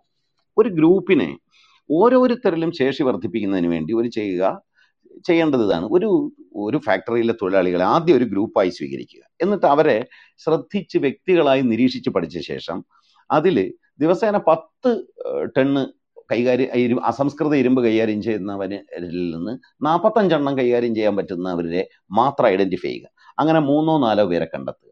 അതിൽ നിന്ന് ഏറ്റവും കൂടുതൽ ചെയ്യുന്ന ഒരാളിനെ കണ്ടെത്തുക. അങ്ങനെ വ്യത്യസ്ത ഗ്രൂപ്പുകളാക്കി വേർതിരിച്ച് ഏറ്റവും ശേഷിയുള്ളവരെ മാത്രം എടുത്ത് മനുഷ്യ ശരീരത്തെ പ്രയോജനപ്പെടുത്തുക. അങ്ങനെ വ്യവസായം അഭിവൃദ്ധിപ്പെടുത്തുക എന്ന ടൈലറിസമാണ് ഈ കുന്തന്റെ പ്രൊഫസർ പറയുന്നത്. സർക്കാർ ചെയ്യുന്നതും അതാണ്. മനുഷ്യ ശരീരങ്ങളെ പ്രയോജനാപേക്ഷമായി മാത്രം ഉപയോഗിക്കുക. കാരണം പ്രൊഫസർ പറഞ്ഞ ഒരു വാക്യം തന്നെ ഇതാണ്. സമൂഹത്തെ കഷണം കഷണമായി വിഭജിക്കുക. അങ്ങനെ വിഭജിച്ചു കഴിഞ്ഞാൽ അവയെ വേറെ വേറെ സെല്ലുകളിൽ അടയ്ക്കുക. ആ സെല്ലുകളിൽ അടച്ചു കഴിഞ്ഞാൽ അവർ തട സർക്കാരിന്റെ തടവുകാരായി മാറിക്കഴിഞ്ഞു. ഇത് നേരിട്ടുള്ള ജയിൽ ശിക്ഷയല്ല. മറിച്ച് അവരവർ തന്നെ അവരവരുടെ തടവ് അദൃശ്യമായ സെല്ലുകളിൽ അടയ്ക്കപ്പെടുന്നു. പിന്നെ കടിഞ്ഞാൻ സർക്കാരിന്റെ നമ്മുടെ കയ്യിലേക്ക് അതായത് സർക്കാരിന്റെ കയ്യിലേക്ക് മാറും. ഇതാണ് എന്റെ ഒരു താൽക്കാലിക പരിഹാരം. ദീർഘകാല പരിഹാരമാണെങ്കിൽ എല്ലാ സാമൂഹ്യ പ്രശ്നങ്ങളെയും വ്യക്തിപരമായി മാറ്റിയാൽ മതി. അതായത് തൊഴിലാളികളുടെ പ്രശ്നം വരുമ്പോൾ കർഷകരുടെ പ്രശ്നം സർക്കാർ ഉയർത്തിപ്പിടിക്കണം. കർഷകരുടെ പ്രശ്നം വരുമ്പോൾ മറ്റ് വിഭാഗം ന്യൂനപക്ഷങ്ങളുടെ പ്രശ്നം ഉയർത്തിപ്പിടിക്കണം. അങ്ങനെ പ്രശ്നങ്ങളിൽ നിന്ന് നിരന്തരം ശ്രദ്ധ വ്യതിചലിക്കുകയും വ്യക്തി പ്രശ്നങ്ങളാക്കി മാത്രം ചുരുക്കുകയും ചെയ്യുക. അവസാനം അവസാനം വ്യക്തികളിലേക്ക് സമൂഹത്തെ വ്യക്തികളിലേക്കും കുടുംബങ്ങളിലേക്കും മാത്രം ചുരുക്കുക. അതോടുകൂടി രാജ്യത്തെ എല്ലാ എതിർപ്പുകളും പ്രതിരോധങ്ങളും അവസാനിക്കും. ആളുകൾ അവനവന്റെ മാത്രം പ്രശ്നങ്ങളിലേക്ക് ചുരുങ്ങിക്കൊള്ളും എന്നുള്ളതായിരുന്നു ഇതിനകത്ത് ആനന്ദിന്റെ ഒരു കഥാപാത്രം ഈ പ്രൊഫസർ പറയുന്ന ഇത്. ഇത് തന്നെയാണ് ആധുനിക ശിക്ഷണാധികാരവും ശ്രമ ചെയ്തുകൊണ്ടിരിക്കുന്നത്. ഈ ടൈലറുടെ ഈ വാദങ്ങളെല്ലാം ആധുനികമായ ഡിസിപ്ലിനറി പവറിന്റെ ഉദാഹരണമാണെന്ന് ഫൂക്കോ പറയുന്നുണ്ട്. ആളുകളെ ഇങ്ങനെ പല ഗണങ്ങളായി തിരിച്ച് അവരെ കുറ്റവാളി രോഗി പല അങ്ങനെ പല ഗണങ്ങളാക്കും. എന്നിട്ട് ഈ സംഘട അവരെ ഒരു സംഘടന പോലെ ആക്കിയിട്ട് അവരെ നിയന്ത്രിക്കാൻ വേണ്ടി നിരന്തരമായ നിരീക്ഷണം ഏർപ്പെടുത്തും. നിരന്തര നിരീക്ഷണവും ഈ വിഭജനവും നടപ്പാക്കാൻ വേണ്ടി ഉപയോഗിക്കുന്ന അടുത്ത സങ്കേതമാണ് അധികാരത്തിന്റെ ബയോ പവർ എന്ന് പറയുന്നത്. ഈ ബയോ പവർ എന്ന് പറയുന്നത് ജീവന്റെ മേലുള്ള അധികാരമാണ്. വൈയക്തിക അടിസ്ഥാനത്തിലും ഒരു ഗ്രൂപ്പായിട്ട് ഗണാടിസ്ഥാനത്തിലും അത് മനുഷ്യരെ വിഭജിക്കും. അപ്പൊ അത് ആനന്ദ് നോവലിൽ എഴുതുന്ന ഒരു ഭാഗമുണ്ട്. ഇന്ന് ഒരു ഭരണാധികാരിയും കാട്ടിൽ വേട്ടയാടാൻ പോകുന്നില്ല. കുന്തത്തിന്റെ ലക്ഷ്യമായല്ല ഉപയോഗിക്കാവുന്ന വസ്തുവായാണ് മനുഷ്യ ശരീരങ്ങളെ സർക്കാരുകൾ ഉപയോഗിക്കുന്നതെന്ന് യോഗേശ്വർ എന്ന് പറഞ്ഞ പ്രിസണർ ഫോഴ്സിന്റെ കമാൻഡർ ആനന്ദിനോട് പറയുന്ന ഒരു സന്ദർഭമുണ്ട്. അപ്പൊ ശരീരത്തിനെ ഒരു യന്ത്രമായി പരിഗണിച്ച് ശിക്ഷണ വിധേയമാക്കുകയും അതിന്റെ ശേഷികളെ പരമാവധി ഉപയോഗിക്കുകയും ചെയ്ത് എഫിഷ്യൻസി കൂട്ടുക എന്നുള്ളതാണ് സർക്കാരുകൾ ചെയ്തുകൊണ്ടിരിക്കുന്നത് എന്നാണ് ഈ നോവൽ നമ്മുടെ മുമ്പിൽ അവതരിപ്പിക്കുന്ന ജൈവാധികാരത്തെക്കുറിച്ചുള്ള ദർശനം. അതിനുവേണ്ടി മനുഷ്യഗണത്തിന് മുഴുവൻ സർക്കാർ ഒരു ഒരു യന്ത്രമായി പരിഗണിക്കുന്നു. അതിനുവേണ്ടി നിരന്തരമായ സർവൈലൻസ് നിരീക്ഷണം നടത്തുന്നു ഇതിന് ഫൂക്കോ പറഞ്ഞ ഒരു ഉദാഹരണം. ജെറമി ബെന്താമിന്റെ ആയിരത്തി പതിനെട്ടാം നൂറ്റാണ്ടിലെ ജെറമി ബെൻതാം എന്ന് പറഞ്ഞ ബ്രിട്ടീഷ് ചിന്തകൻ സാമൂഹ്യ ചിന്തകനാണ് അദ്ദേഹം. ജയിലുകൾ ആധുനിക ജയിലുകൾക്ക് വേണ്ടി ഒരു ആർക്കിടെക്ചറൽ മോഡൽ ഉണ്ടാക്കി. ആ മോഡൽ എന്ന് പറയുന്നത് നടുക്ക് ഒരു പെഡസ്റ്റൽ ഒരു കാവൽ ഗോപുരം. അതിന് ചുറ്റും ഒരു പകോട പോലെ വൃത്താകാരത്തിൽ അല്ലെങ്കിൽ ഒരു ചതുരാകാരത്തിലായാലും സെല്ലുകൾ ഉണ്ടാക്കുക. അപ്പൊ പകോടയുടെ അല്ല ഈ കാവൽ ഗോപുരത്തിന്റെ മുകളിലിരിക്കുന്ന നിരീക്ഷകന് കാവൽ സൈനികന് ഈ തടവറയിലെ സെല്ലുകളിൽ കിടക്കുന്ന ഓരോ തടവുകാരനെയും കാണാം. ഈ തടവുകാർക്ക് കാണാനും പറ്റില്ല. അങ്ങനെ മുകളിൽ അധികാരം അല്ലെങ്കിൽ സർക്കാർ അല്ലെങ്കിൽ സർവാധിപതി അല്ലെങ്കിൽ പോലീസ് അല്ലെങ്കിൽ പട്ടാളം നമ്മളെ അദൃശ്യമായി നിരീക്ഷിച്ചുകൊണ്ട് ഇരിക്കും. ഇതാണ് പാനോപ്റ്റിക്കോൺ ഇത് നമ്മുടെ ഇപ്പൊ പൂജപ്പുര സെൻട്രൽ ജയിലിലേക്ക് നോക്കിയാലും നിങ്ങൾക്കറിയാം. പൂജപ്പുര സെൻട്രൽ ജയിലിന്റെ നടുവിലുള്ള ആ ഗോപുരം ശരിക്കും പാനോപ്റ്റിക്കോൺ എന്ന് പറഞ്ഞ മാതൃകയിലാണ് നിർമ്മിച്ചത്. സിനിമ ഈ പൂജപുര ജയിൽ കണ്ടിട്ടില്ലാത്തവർക്ക് സിനിമയിലൊക്കെ അത് ഒരുപാട് തവണ വന്നിട്ടുണ്ട്. ആ ഗോപുരമാണ് എപ്പോഴും ഈ ജനപ്രിയ ചലച്ചിത്രങ്ങളൊക്കെ കാണിക്കാറുള്ളത്. അങ്ങനെ സ്റ്റേറ്റ് എല്ലാതിന്റെയും അതിന്റെ അർത്ഥം കൊടുത്ത് ഒരു ഒരു ഒരു പാനപ്റ്റിക്കോൺ നിർമ്മിക്കുകയാണ്. നിരന്തരമായ നിരീക്ഷണത്തിന് കീഴിൽ ആളുകളെ അമർത്തുന്നു. ഇത് ഇത്രയും ഇത്തരം ഈ അധികാര ദർശനങ്ങളിലൂടെ ആനന്ദ് അവസാനം എത്തിച്ചേരുന്നത് സർക്കാർ എന്ന രൂപത്തിലേക്കാണ്. സർക്കാരിനെ അദ്ദേഹം പറയുന്നത് സർക്കാരിന് എത്ര കൈകളുണ്ടെന്ന് നമുക്ക് അറിഞ്ഞുകൂടാ അത് നമുക്ക് അറിഞ്ഞുകൂടെങ്കിലും നമ്മളെല്ലാം നിരന്തരം വീക്ഷിച്ചുകൊണ്ടും നിയന്ത്രിച്ചുകൊണ്ടും ഉള്ള ഒരു ഡിസൈൻ അത് ഉണ്ടാക്കുന്നു. നമ്മൾ അറിയാതെ തന്നെ നമ്മിലൂടെയാണ് സർക്കാർ പ്രവർത്തിച്ചുകൊണ്ടിരിക്കുന്നത്. പഴയ ഭരണാധികാരികളെ പോലെ കുന്തം കൊണ്ട് എറിഞ്ഞു കൊല്ലുകയോ പരസ്യമായി തൂക്കിക്കൊല്ലുകയോ ചെയ്യുന്നില്ല ഇന്നത്തെ ഭരണകൂടം. നമ്മളറിയാതെ നമ്മെ അധികാരത്തിന്റെ ഉപകരണങ്ങളാക്കി മാറ്റുന്നു. അതിന് അദ്ദേഹം പറയുന്നത് അത് പറയുന്നത് കൂടി അവതരി പറഞ്ഞുകൊണ്ട് ഞാൻ അവതരിപ്പിക്കാം. സത്യത്തിൽ സ്റ്റേറ്റിന്റെ ഉത്തരവാദിത്വം ഞാൻ ആദ്യമേ തുടക്കത്തിലേ പറഞ്ഞു. സ്റ്റേറ്റിന്റെ അല്ലെങ്കിൽ ഭരണകൂടത്തിന്റെ ഉത്തരവാദിത്വം സമൂഹത്തെ സംരക്ഷിക്കലാണ്. അതായത് പരസ്പരം സഹകരിച്ച് താങ്ങായി നിൽക്കുന്നവരുടെ ഒരു ഒരു ഒരു കൂട്ടമാണ് സമൂഹം. പക്ഷെ അതിനുള്ളിൽ ആനന്ദ് പറയുന്നത് ഈ അങ്ങനെ പരസ്പരം സഹകരിച്ച് നിൽക്കുന്ന ഈ സമൂഹത്തിൽ ആ സഹകരണം നിയമങ്ങളൊന്നും അംഗീകരിക്കാത്ത ഒരു എതിർ സമൂഹം എപ്പോഴും ഉണ്ടാവും.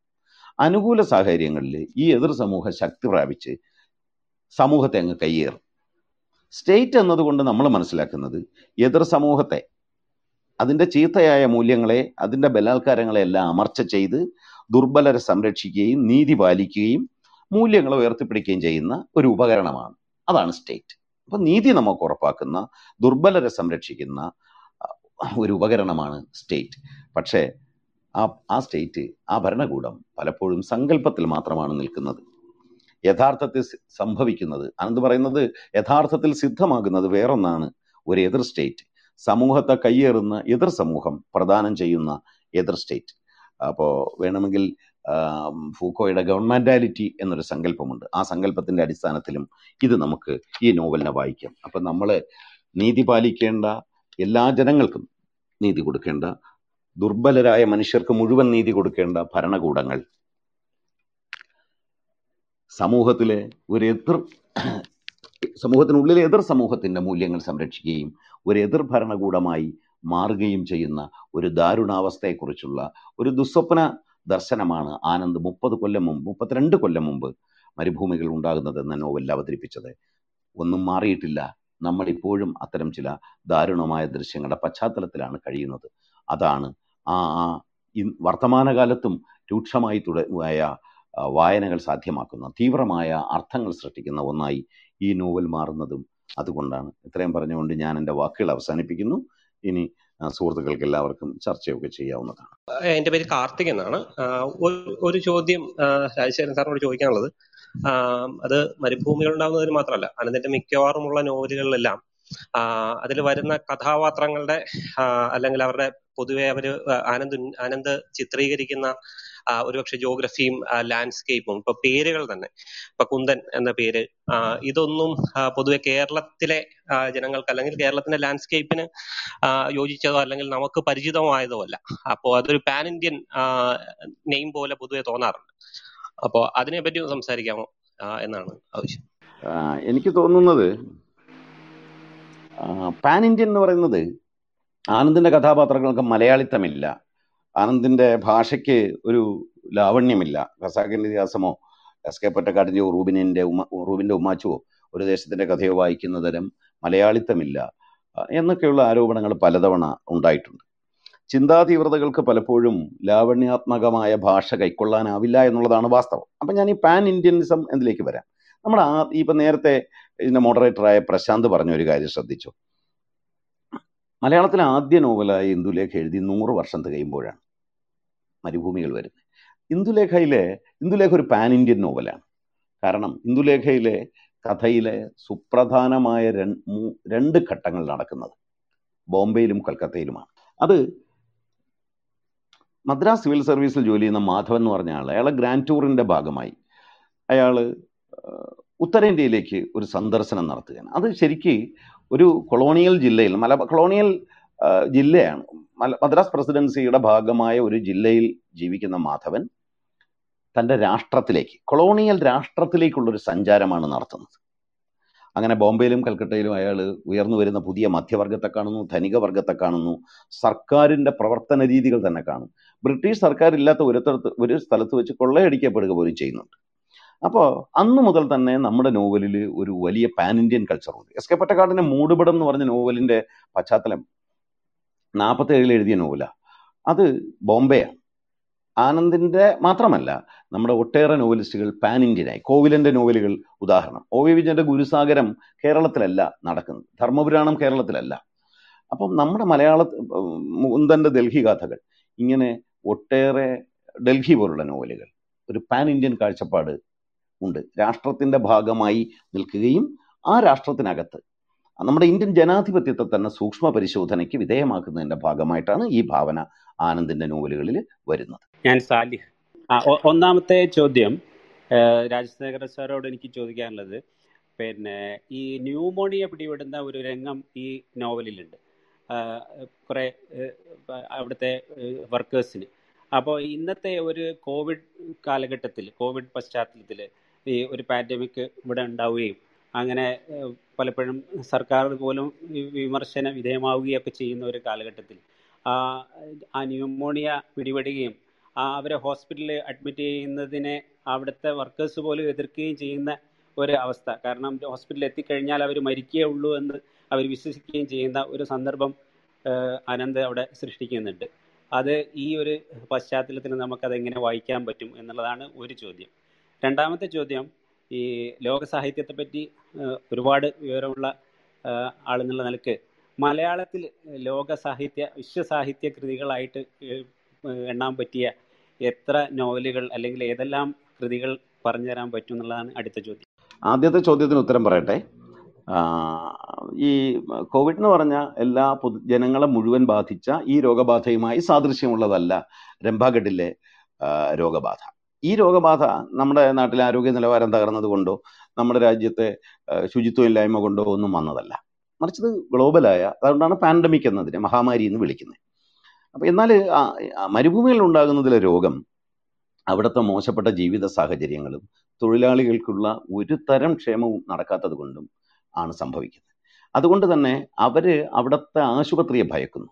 സാലിഹ് എന്ന് പറഞ്ഞല്ലോ തൊഴിലാളികൾ രോഗബാധിതരെ എതിർക്കാൻ ഞങ്ങൾക്ക് ആശുപത്രി പോകണ്ടെന്ന് പറഞ്ഞു. കാരണം ആശുപത്രി സർക്കാരിന്റെ മറ്റൊരു ശിക്ഷണ സ്ഥാപനമാണ്. ആ ആശുപത്രിയിലെ ഡോക്ടർ കുന്ദനോട് ഈ കാലത്ത് എങ്ങനെ ന്യൂമോണിയ വരുന്നത്? ഇവിടെ ന്യൂമോണിയ വരുന്ന സന്ദർഭമല്ലല്ലോ എന്ന് പറയുമ്പോൾ ഡോക്ടർ പറയുന്നത് രോഗം എപ്പോൾ വരുമെന്നൊന്നുമില്ല.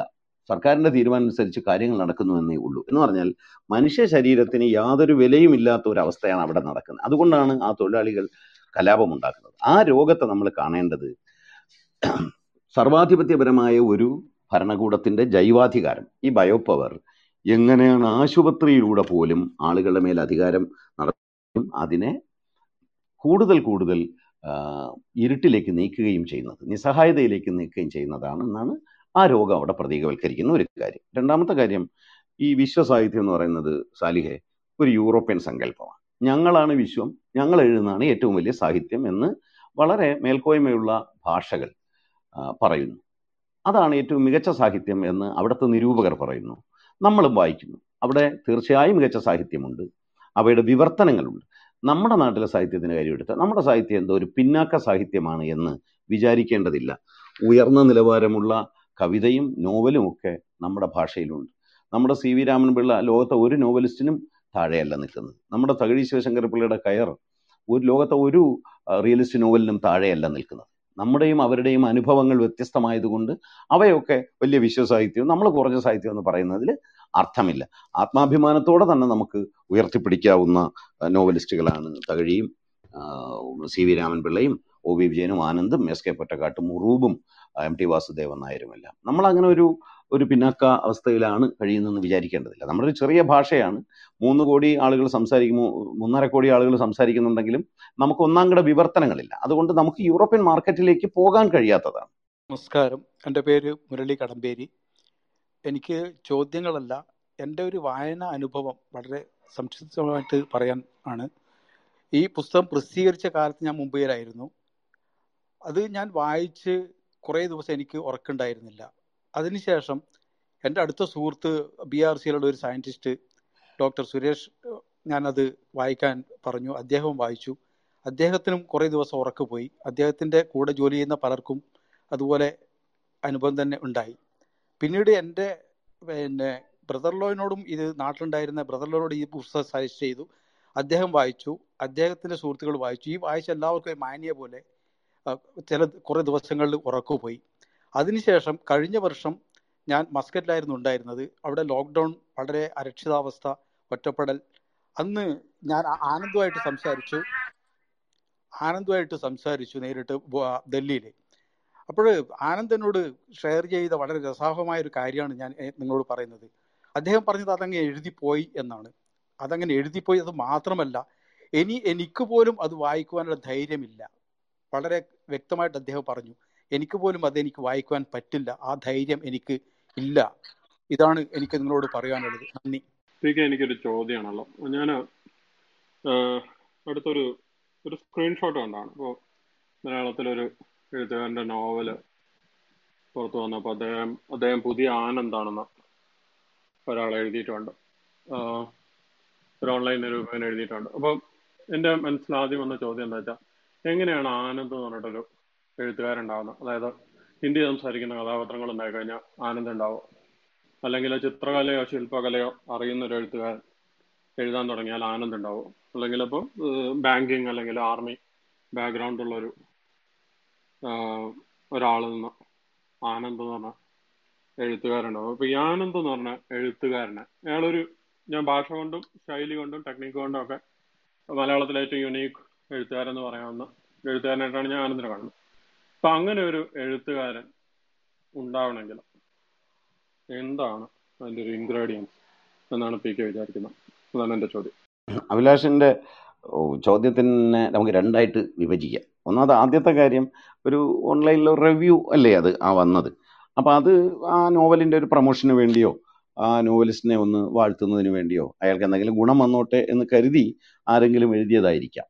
അതൊരു ഒരു ഒരു നല്ല രീതിയല്ല. അതൊരു പഴയ ഒരു കൊളോണിയൽ സമ്പ്രദായമാണ്. ഈ സി വി രാമപിള്ള കേരളത്തിന്റെ വാട്ടർ സ്കോട്ടാണ്. എന്നിട്ട് മറ്റേ എൻ കൃഷ്ണപിള്ള കേരളത്തിന്റെ ഇബ്സൻ ആണെന്നൊക്കെ പണ്ട് പറയുമായിരുന്നു. പാഠപുസ്തകത്തിലൊക്കെ എഴുതി പഠിപ്പിക്കുകയും സ്കൂൾ ക്ലാസ്സിലൊക്കെ വെച്ച് ഞാനൊക്കെ ക്വിസ് പ്രോഗ്രാമിനൊക്കെ ഇത് പഠിക്കുകയൊക്കെ ചെയ്തിട്ടുണ്ട്. പക്ഷെ പിൽക്കാലത്ത് അത്തരം ഒരു ഒരു ഒരു ഒരു സമാന്തരങ്ങൾ കൊടുക്കുന്ന ഒരു സമ്പ്രദായം നമ്മൾ അവസാനിപ്പിച്ചു. എങ്കിലും ചില അതി അക്രമികൾ ഷേക്സ്പിയർ എന്ന് വരെ അവർ തമ്മിലുള്ള പത്തായിരത്തി അഞ്ഞൂറ് ആയിരം വർഷത്തെ വ്യത്യാസം പോലും പരിഗണിക്കാതെ പറഞ്ഞിട്ടുണ്ട്. അപ്പം നമ്മൾ അതിനെ അങ്ങ് വിടാം. രണ്ടാമത് ആനന്ദ് എന്ന് പറഞ്ഞ ഒരു എഴുത്തുകാരൻ. എന്ന് പറഞ്ഞാൽ ആനന്ദ് എന്ന് പറഞ്ഞാൽ ഫലിത പോലൊരു എഴുത്തുകാരൻ എങ്ങനെ യുണീക്കായ ഒരു എഴുത്തുകാരൻ സൃഷ്ടിക്കപ്പെടുന്നത്. അതാണ് നിങ്ങൾ ആ പറഞ്ഞു നിർത്തിയതിലാണ് വളരെ വൈറ്റലായ ഒരു പോയിന്റ് കിടക്കുന്നത്. അത് ഓരോരുത്തരും ഓരോ എഴുത്തുകാരും വളരെ മൗലികമായ പ്രതിഭയുള്ള സ്വതന്ത്രരായ വ്യക്തികളാണ്. സ്വതന്ത്രമായ ഒരു ചിന്താജീവിതത്തിന്റെ ഉൽപ്പന്നമാണ് അവരുടെ കഥാഖ്യാനം എന്ന് പറയുന്നത്. അപ്പോൾ ആനന്ദിനെ രൂപപ്പെടുത്തുന്നത് നമുക്കറിയാം ആനന്ദിന്റെ ഉള്ളിലുള്ള ചില സങ്കല്പങ്ങൾ ആ സങ്കല്പങ്ങളെ നമുക്ക് വേണമെങ്കിൽ സൗകര്യത്തിന് തത്വചിന്താപരം എന്ന് വിളിക്കാം. അദ്ദേഹം കൈകാര്യം ചെയ്യുന്ന വിഷയങ്ങൾ വിഷയം ഏറ്റവും ചുരുക്കി പറഞ്ഞാൽ വ്യക്തിയും സമൂഹവും തമ്മിലുള്ള ഇടപെടലിന്റെ പ്രശ്നമാണ്. സമൂഹം സമൂഹം അത് പിന്നീട് രാഷ്ട്രമായി മാറുന്നുണ്ട്. രാഷ്ട്ര സമൂഹം നല്ല കുറച്ചുകൂടി രാഷ്ട്രവും വ്യക്തിയും തമ്മിലുള്ള ഇടപെടൽ. അപ്പൊ ആദ്യത്തെ ആൾക്കൂട്ടത്തിൽ മുതൽ നമുക്കിത് കാണാൻ പറ്റും. അപ്പൊ അതിൽ ആൾക്കൂട്ടത്തിൽ ചോദിക്കുന്നുണ്ട് റിപ്പബ്ലിക് ദിനത്തിന് പത്ത് വർഷമായി അതായത് അമ്പത്തി ആറിൽ റിപ്പബ്ലിക്കായി അറുപത്തി സമയത്ത് കഥ നടക്കുന്നത്. അതുകൊണ്ട് ആരുടെ റിപ്പബ്ലിക് എന്ന് ചോദിക്കുന്നു. അപ്പൊ രാഷ്ട്രവും ഒരു പുതിയതായി രൂപപ്പെട്ട രാഷ്ട്രത്തിൽ. അത് ആ കഥയുടെ പശ്ചാത്തലം. രാഷ്ട്രത്തിൽ വ്യക്തിയുടെയും അതുപോലുള്ള നിസ്സഹായരും നിരാലംബരുമായ വ്യക്തികളടങ്ങുന്ന സമൂഹത്തിനും എന്തു പങ്കാണുള്ളത് അല്ലെങ്കിൽ ഇവർ അവരെങ്ങനെയാണ് നീ അവർക്ക് നീതിയും ക്ഷേമവും ലഭിക്കുന്നത്? അവരുടെ ജീവിതം മുന്നോട്ട് നീങ്ങുന്നത് എന്ന ചോദ്യത്തെ തത്വചിന്താപരമായി നേരിടാൻ ശ്രമിച്ചു എന്നുള്ളതാണ് ആനന്ദിന്റെ നോവലുകൾ ഉണ്ടാവാൻ കാര്യം. അത് വളരെ പൊളിറ്റിക്കലായി ഫിലോസഫിക്കലായി അദ്ദേഹം കാണുകയും മനുഷ്യാവസ്ഥയുടെ ദാരുണതകളെയും വ്യസനങ്ങളെയും എഴുതാനാണ് അദ്ദേഹം ശ്രമിക്കുന്നത്. അതുകൊണ്ട് തന്നെ അദ്ദേഹത്തിന്റെ നോവലുകളിൽ ഒരു ഒരു വലിയ പ്രേമാതുരതയുടെയോ ഒന്നും അല്ലെങ്കിൽ സ്നേഹത്തിന്റെയോ ഒരു കാൽപ്പനിക ഛവിയുള്ള രംഗങ്ങളൊന്നും നമുക്ക് കാണാൻ പറ്റില്ല. നേരത്തെ പറഞ്ഞില്ലേ?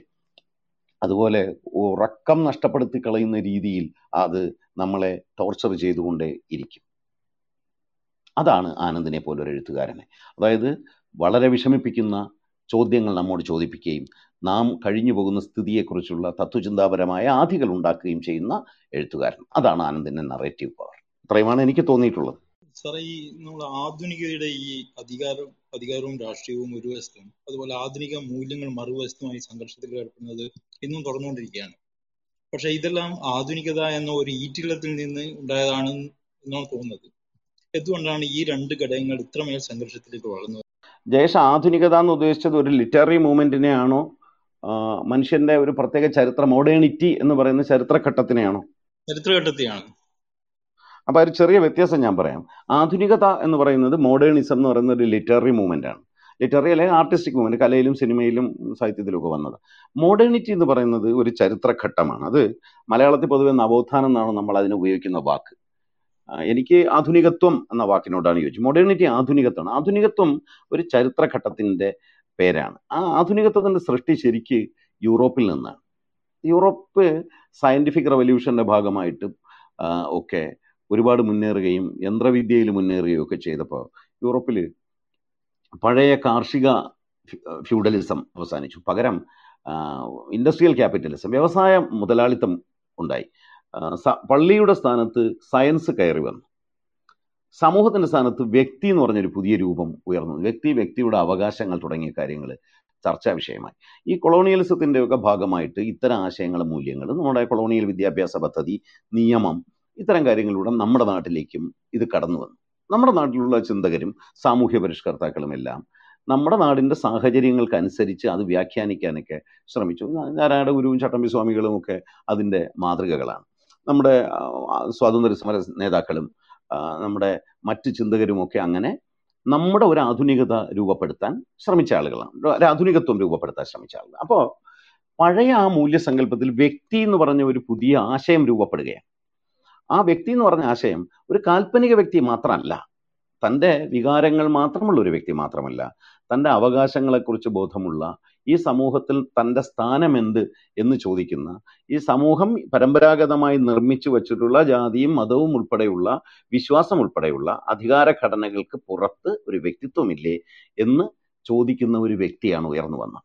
ആ വ്യക്തി സ്വാഭാവികമായിട്ടും പാരമ്പര്യവുമായിട്ടുള്ള ഒരു ഏറ്റുമുട്ടലിൽ എത്തിച്ചേർന്നു. ആ ഏറ്റുമുട്ടലിന്റെ ആവിഷ്കാരം വളരെ വ്യക്തമായിട്ട് മോഡേണിസ്റ്റ് ലിറ്ററേച്ചറിലും പ്രതിഫലിച്ചു. മോഡേണിസ്റ്റ് ലിറ്ററേച്ചറിൽ വരുമ്പോൾ ഇത്രയും പഴയതല്ല. അതിനുശേഷമുള്ള വളരെ ഇൻഡസ്ട്രിയലൈസ്ഡ് ആയിട്ടുള്ള ഒരു സൊസൈറ്റിയിൽ വ്യക്തി നേരിടുന്ന വളരെ അർബനൈസ്ഡ് ആയിട്ടുള്ള സൊസൈറ്റിയിൽ വ്യക്തി നേരിടുന്ന പ്രശ്നങ്ങളൊക്കെയാണ് അവർ സാഹിത്യത്തിൽ അതിന്റെ ആവിഷ്കാരമായി വന്നത്. അതുകൊണ്ടാണ് ഈ വ്യക്തിയുടെ നിർമ്മാണമാണ് ഇതുമായി ബന്ധപ്പെട്ടുള്ള ഒരു സംഘർഷത്തിന്റെ കാരണം. ആധുനികത്വം എന്ന് പറയുന്ന മോഡേണിറ്റി അവസാനിച്ചു പോസ്റ്റ് മോഡേണിറ്റി തുടങ്ങിയെന്ന് വാദിക്കുന്ന ചിന്തകരുണ്ട്.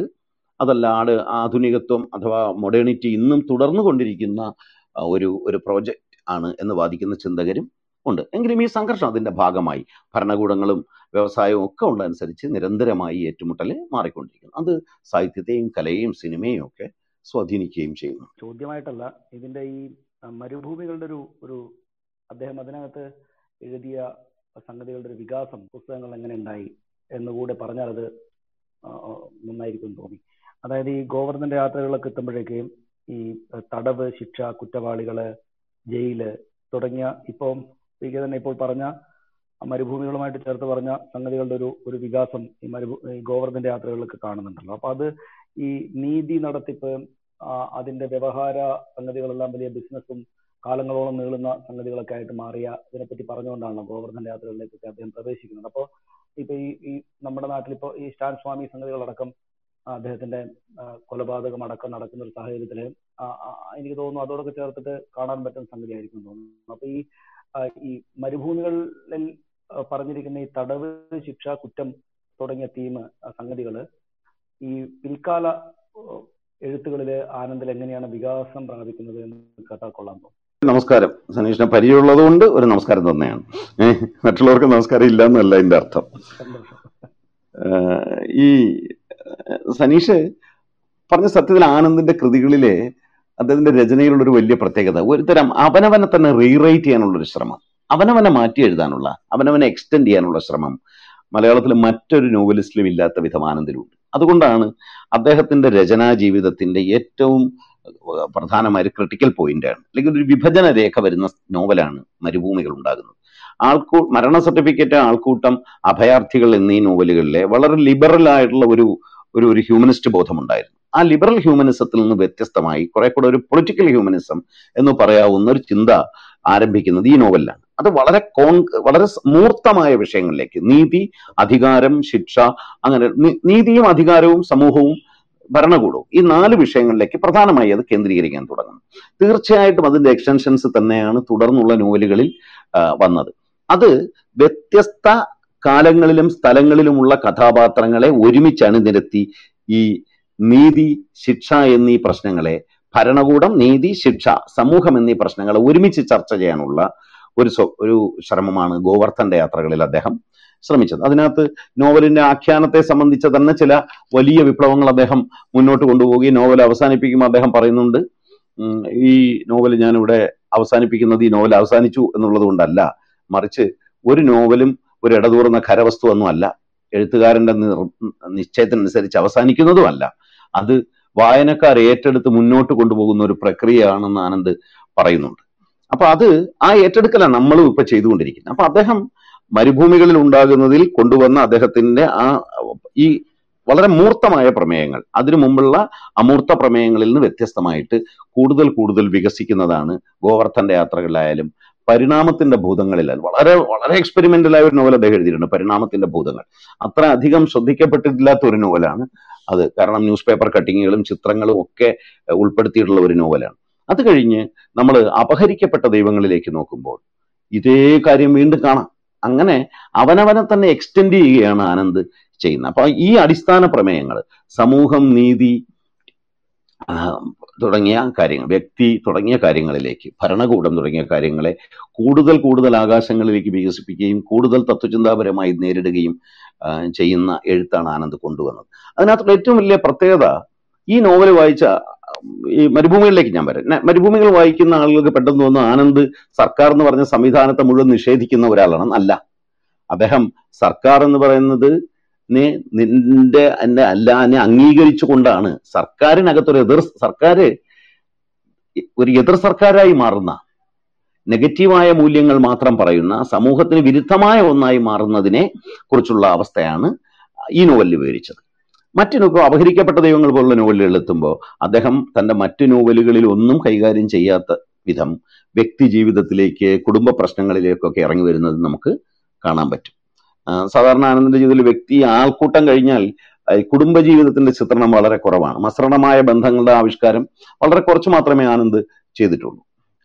അപഹരിക്കപ്പെട്ട ദൈവങ്ങളിലേക്ക് വരുമ്പോൾ അത് കുറെ കൂടി വൈകാരികമായി തീരുകയും ഈ നമ്മൾ കാണുന്ന ഈ സമൂഹത്തിന് പുറത്ത് വസിക്കുന്ന മനുഷ്യരെ കുറിച്ചുള്ള ചിന്ത വർദ്ധിക്കുകയും ചെയ്യുന്നു. നമ്മൾ ഇതിൽ ചർച്ച ചെയ്യാതെ ഞാൻ വിട്ടുകളഞ്ഞ ഒരു പോയിന്റാണ് അതായത് എങ്ങനെയാണ് പുറമ്പോക്ക് മനുഷ്യർ ഉണ്ടാകുന്നത് എന്നൊരു ചോദ്യം. അതായത് മാർജിനൽ പീപ്പിൾ എന്ന് പറയുന്ന പാർശ്വവൽകൃതർ എന്ന് പറയുന്ന അല്ലെങ്കിൽ പുറത്താക്കപ്പെട്ട ഭ്രഷ്ടരായ ജനങ്ങൾ ഉണ്ടാകുന്നത് എന്നൊരു ചോദ്യം മരുഭൂമികളിലുണ്ട്. അതിന്റെ ഒരു ഒരു ഭ്രഷ്ടരായ ജനങ്ങൾ എന്ന് പറഞ്ഞാൽ അവർ സമൂഹത്തിന് അകത്തുമല്ല പുറത്തുമല്ലാത്ത ഒരു സ്ഥിതി കഴിയുന്നവരാണ്. അതിന്റെ ഒരു പ്രതീക ഈ നോവലിൽ കാണാം. ഈ നോവലിലെ ഒരു സന്ദർഭത്തിൽ കുന്തൻ ജയിലിൽ കോട്ടയ്ക്കുള്ളിലെ ജയിൽ കാണാൻ പോകും. അവിടെ ഒരു തടവ് പുള്ളി തലകീഴായിട്ട് ഇങ്ങനെ തൂക്കിയിട്ടിരിക്കുന്ന കാണാം. ഈ തടവ് പുള്ളിയായ ഈ മനുഷ്യൻ എന്തിനാ ഇങ്ങനെ തൂക്കിയിട്ടിരിക്കുന്നു പറഞ്ഞപ്പോ അവിടുത്തെ ജയിലധികാരി പറഞ്ഞു അത് അയാൾ ഇന്റലിജൻസുകാരാ എന്റെ നിയന്ത്രണത്തിലല്ല. ഇന്റലിജൻസുകാർ ഇവനൊരു ചാരന്. ഇവനൊരു കത്തെഴുതി അയാളുടെ ഒരു സുഹൃത്തിന്. അതിൽ ഇവിടുത്തെ പല രഹസ്യമുണ്ട് അതുകൊണ്ട് അവനെ അങ്ങനെ തൂക്കിയിട്ടിരിക്കുക അപ്പൊ അവന്റെ വായിൽ നിന്ന് കുമിനീരും ഒക്കെ ഇങ്ങനെ പുറത്തേക്ക് ഒഴുകുന്നുണ്ട്. അങ്ങനെ അവസാനം വരെ ഊറ്റി രഹസ്യം പുറത്തു പോകാൻ വേണ്ടി അവിടെ തൂക്കിയിട്ടിരിക്കുക. ഈ തൂക്കിയിട്ടിരിക്കുന്ന സ്ഥിതി എന്ന് പറയുന്നത് അവിടെയും ഇവിടെയും അല്ലാത്ത ഒരു മാർജിനൽ നില ഒരു സസ്പെൻഡഡ് സ്റ്റേജ് ഈ സസ്പെൻഷൻ ബ്രിഡ്ജ് ഒക്കെ ഉണ്ടല്ലോ അതുപോലെ. ഈ കാഫ്കയുടെ ഒരു കഥാപാത്രം ഉണ്ടല്ലോ മെറ്റമോർഫോസിസിലെ ഗ്രിഗർ സാംസ ആ ഈ ഗ്രിഗർ സാംസയും ഒരു അവിടെയും ഇവിടെയും അല്ലാത്ത മാർജിനലായ ഒരു ലിമിനലിറ്റിയിലാണ് നിൽക്കുന്നത്. ഈ ഒരു മങ്ങുഴം എന്ന് പറയുന്ന ഒരു അവസ്ഥയിൽ. ഇത് തന്നെയാണ് അപഹരിക്കപ്പെട്ട ദൈവങ്ങളിൽ എത്തുമ്പോൾ അത് ജിപ്സികളായ മനുഷ്യരുടെ നാടോടികളും സ്ഥിരവാസികളുമായ മനുഷ്യരുടെ കഥയായി മാറുന്നു. ഈ സ്ഥിരവാസിയുടെ നിയമം ഒന്നും ബാധകമല്ലാത്ത അല്ലെങ്കിൽ സ്ഥിരവാസിയുടെ നിയമങ്ങളാൽ പീഡിപ്പിക്കപ്പെടുന്ന മാർജിനൽ മനുഷ്യരായ പുറമ്പോക്ക് മനുഷ്യരായ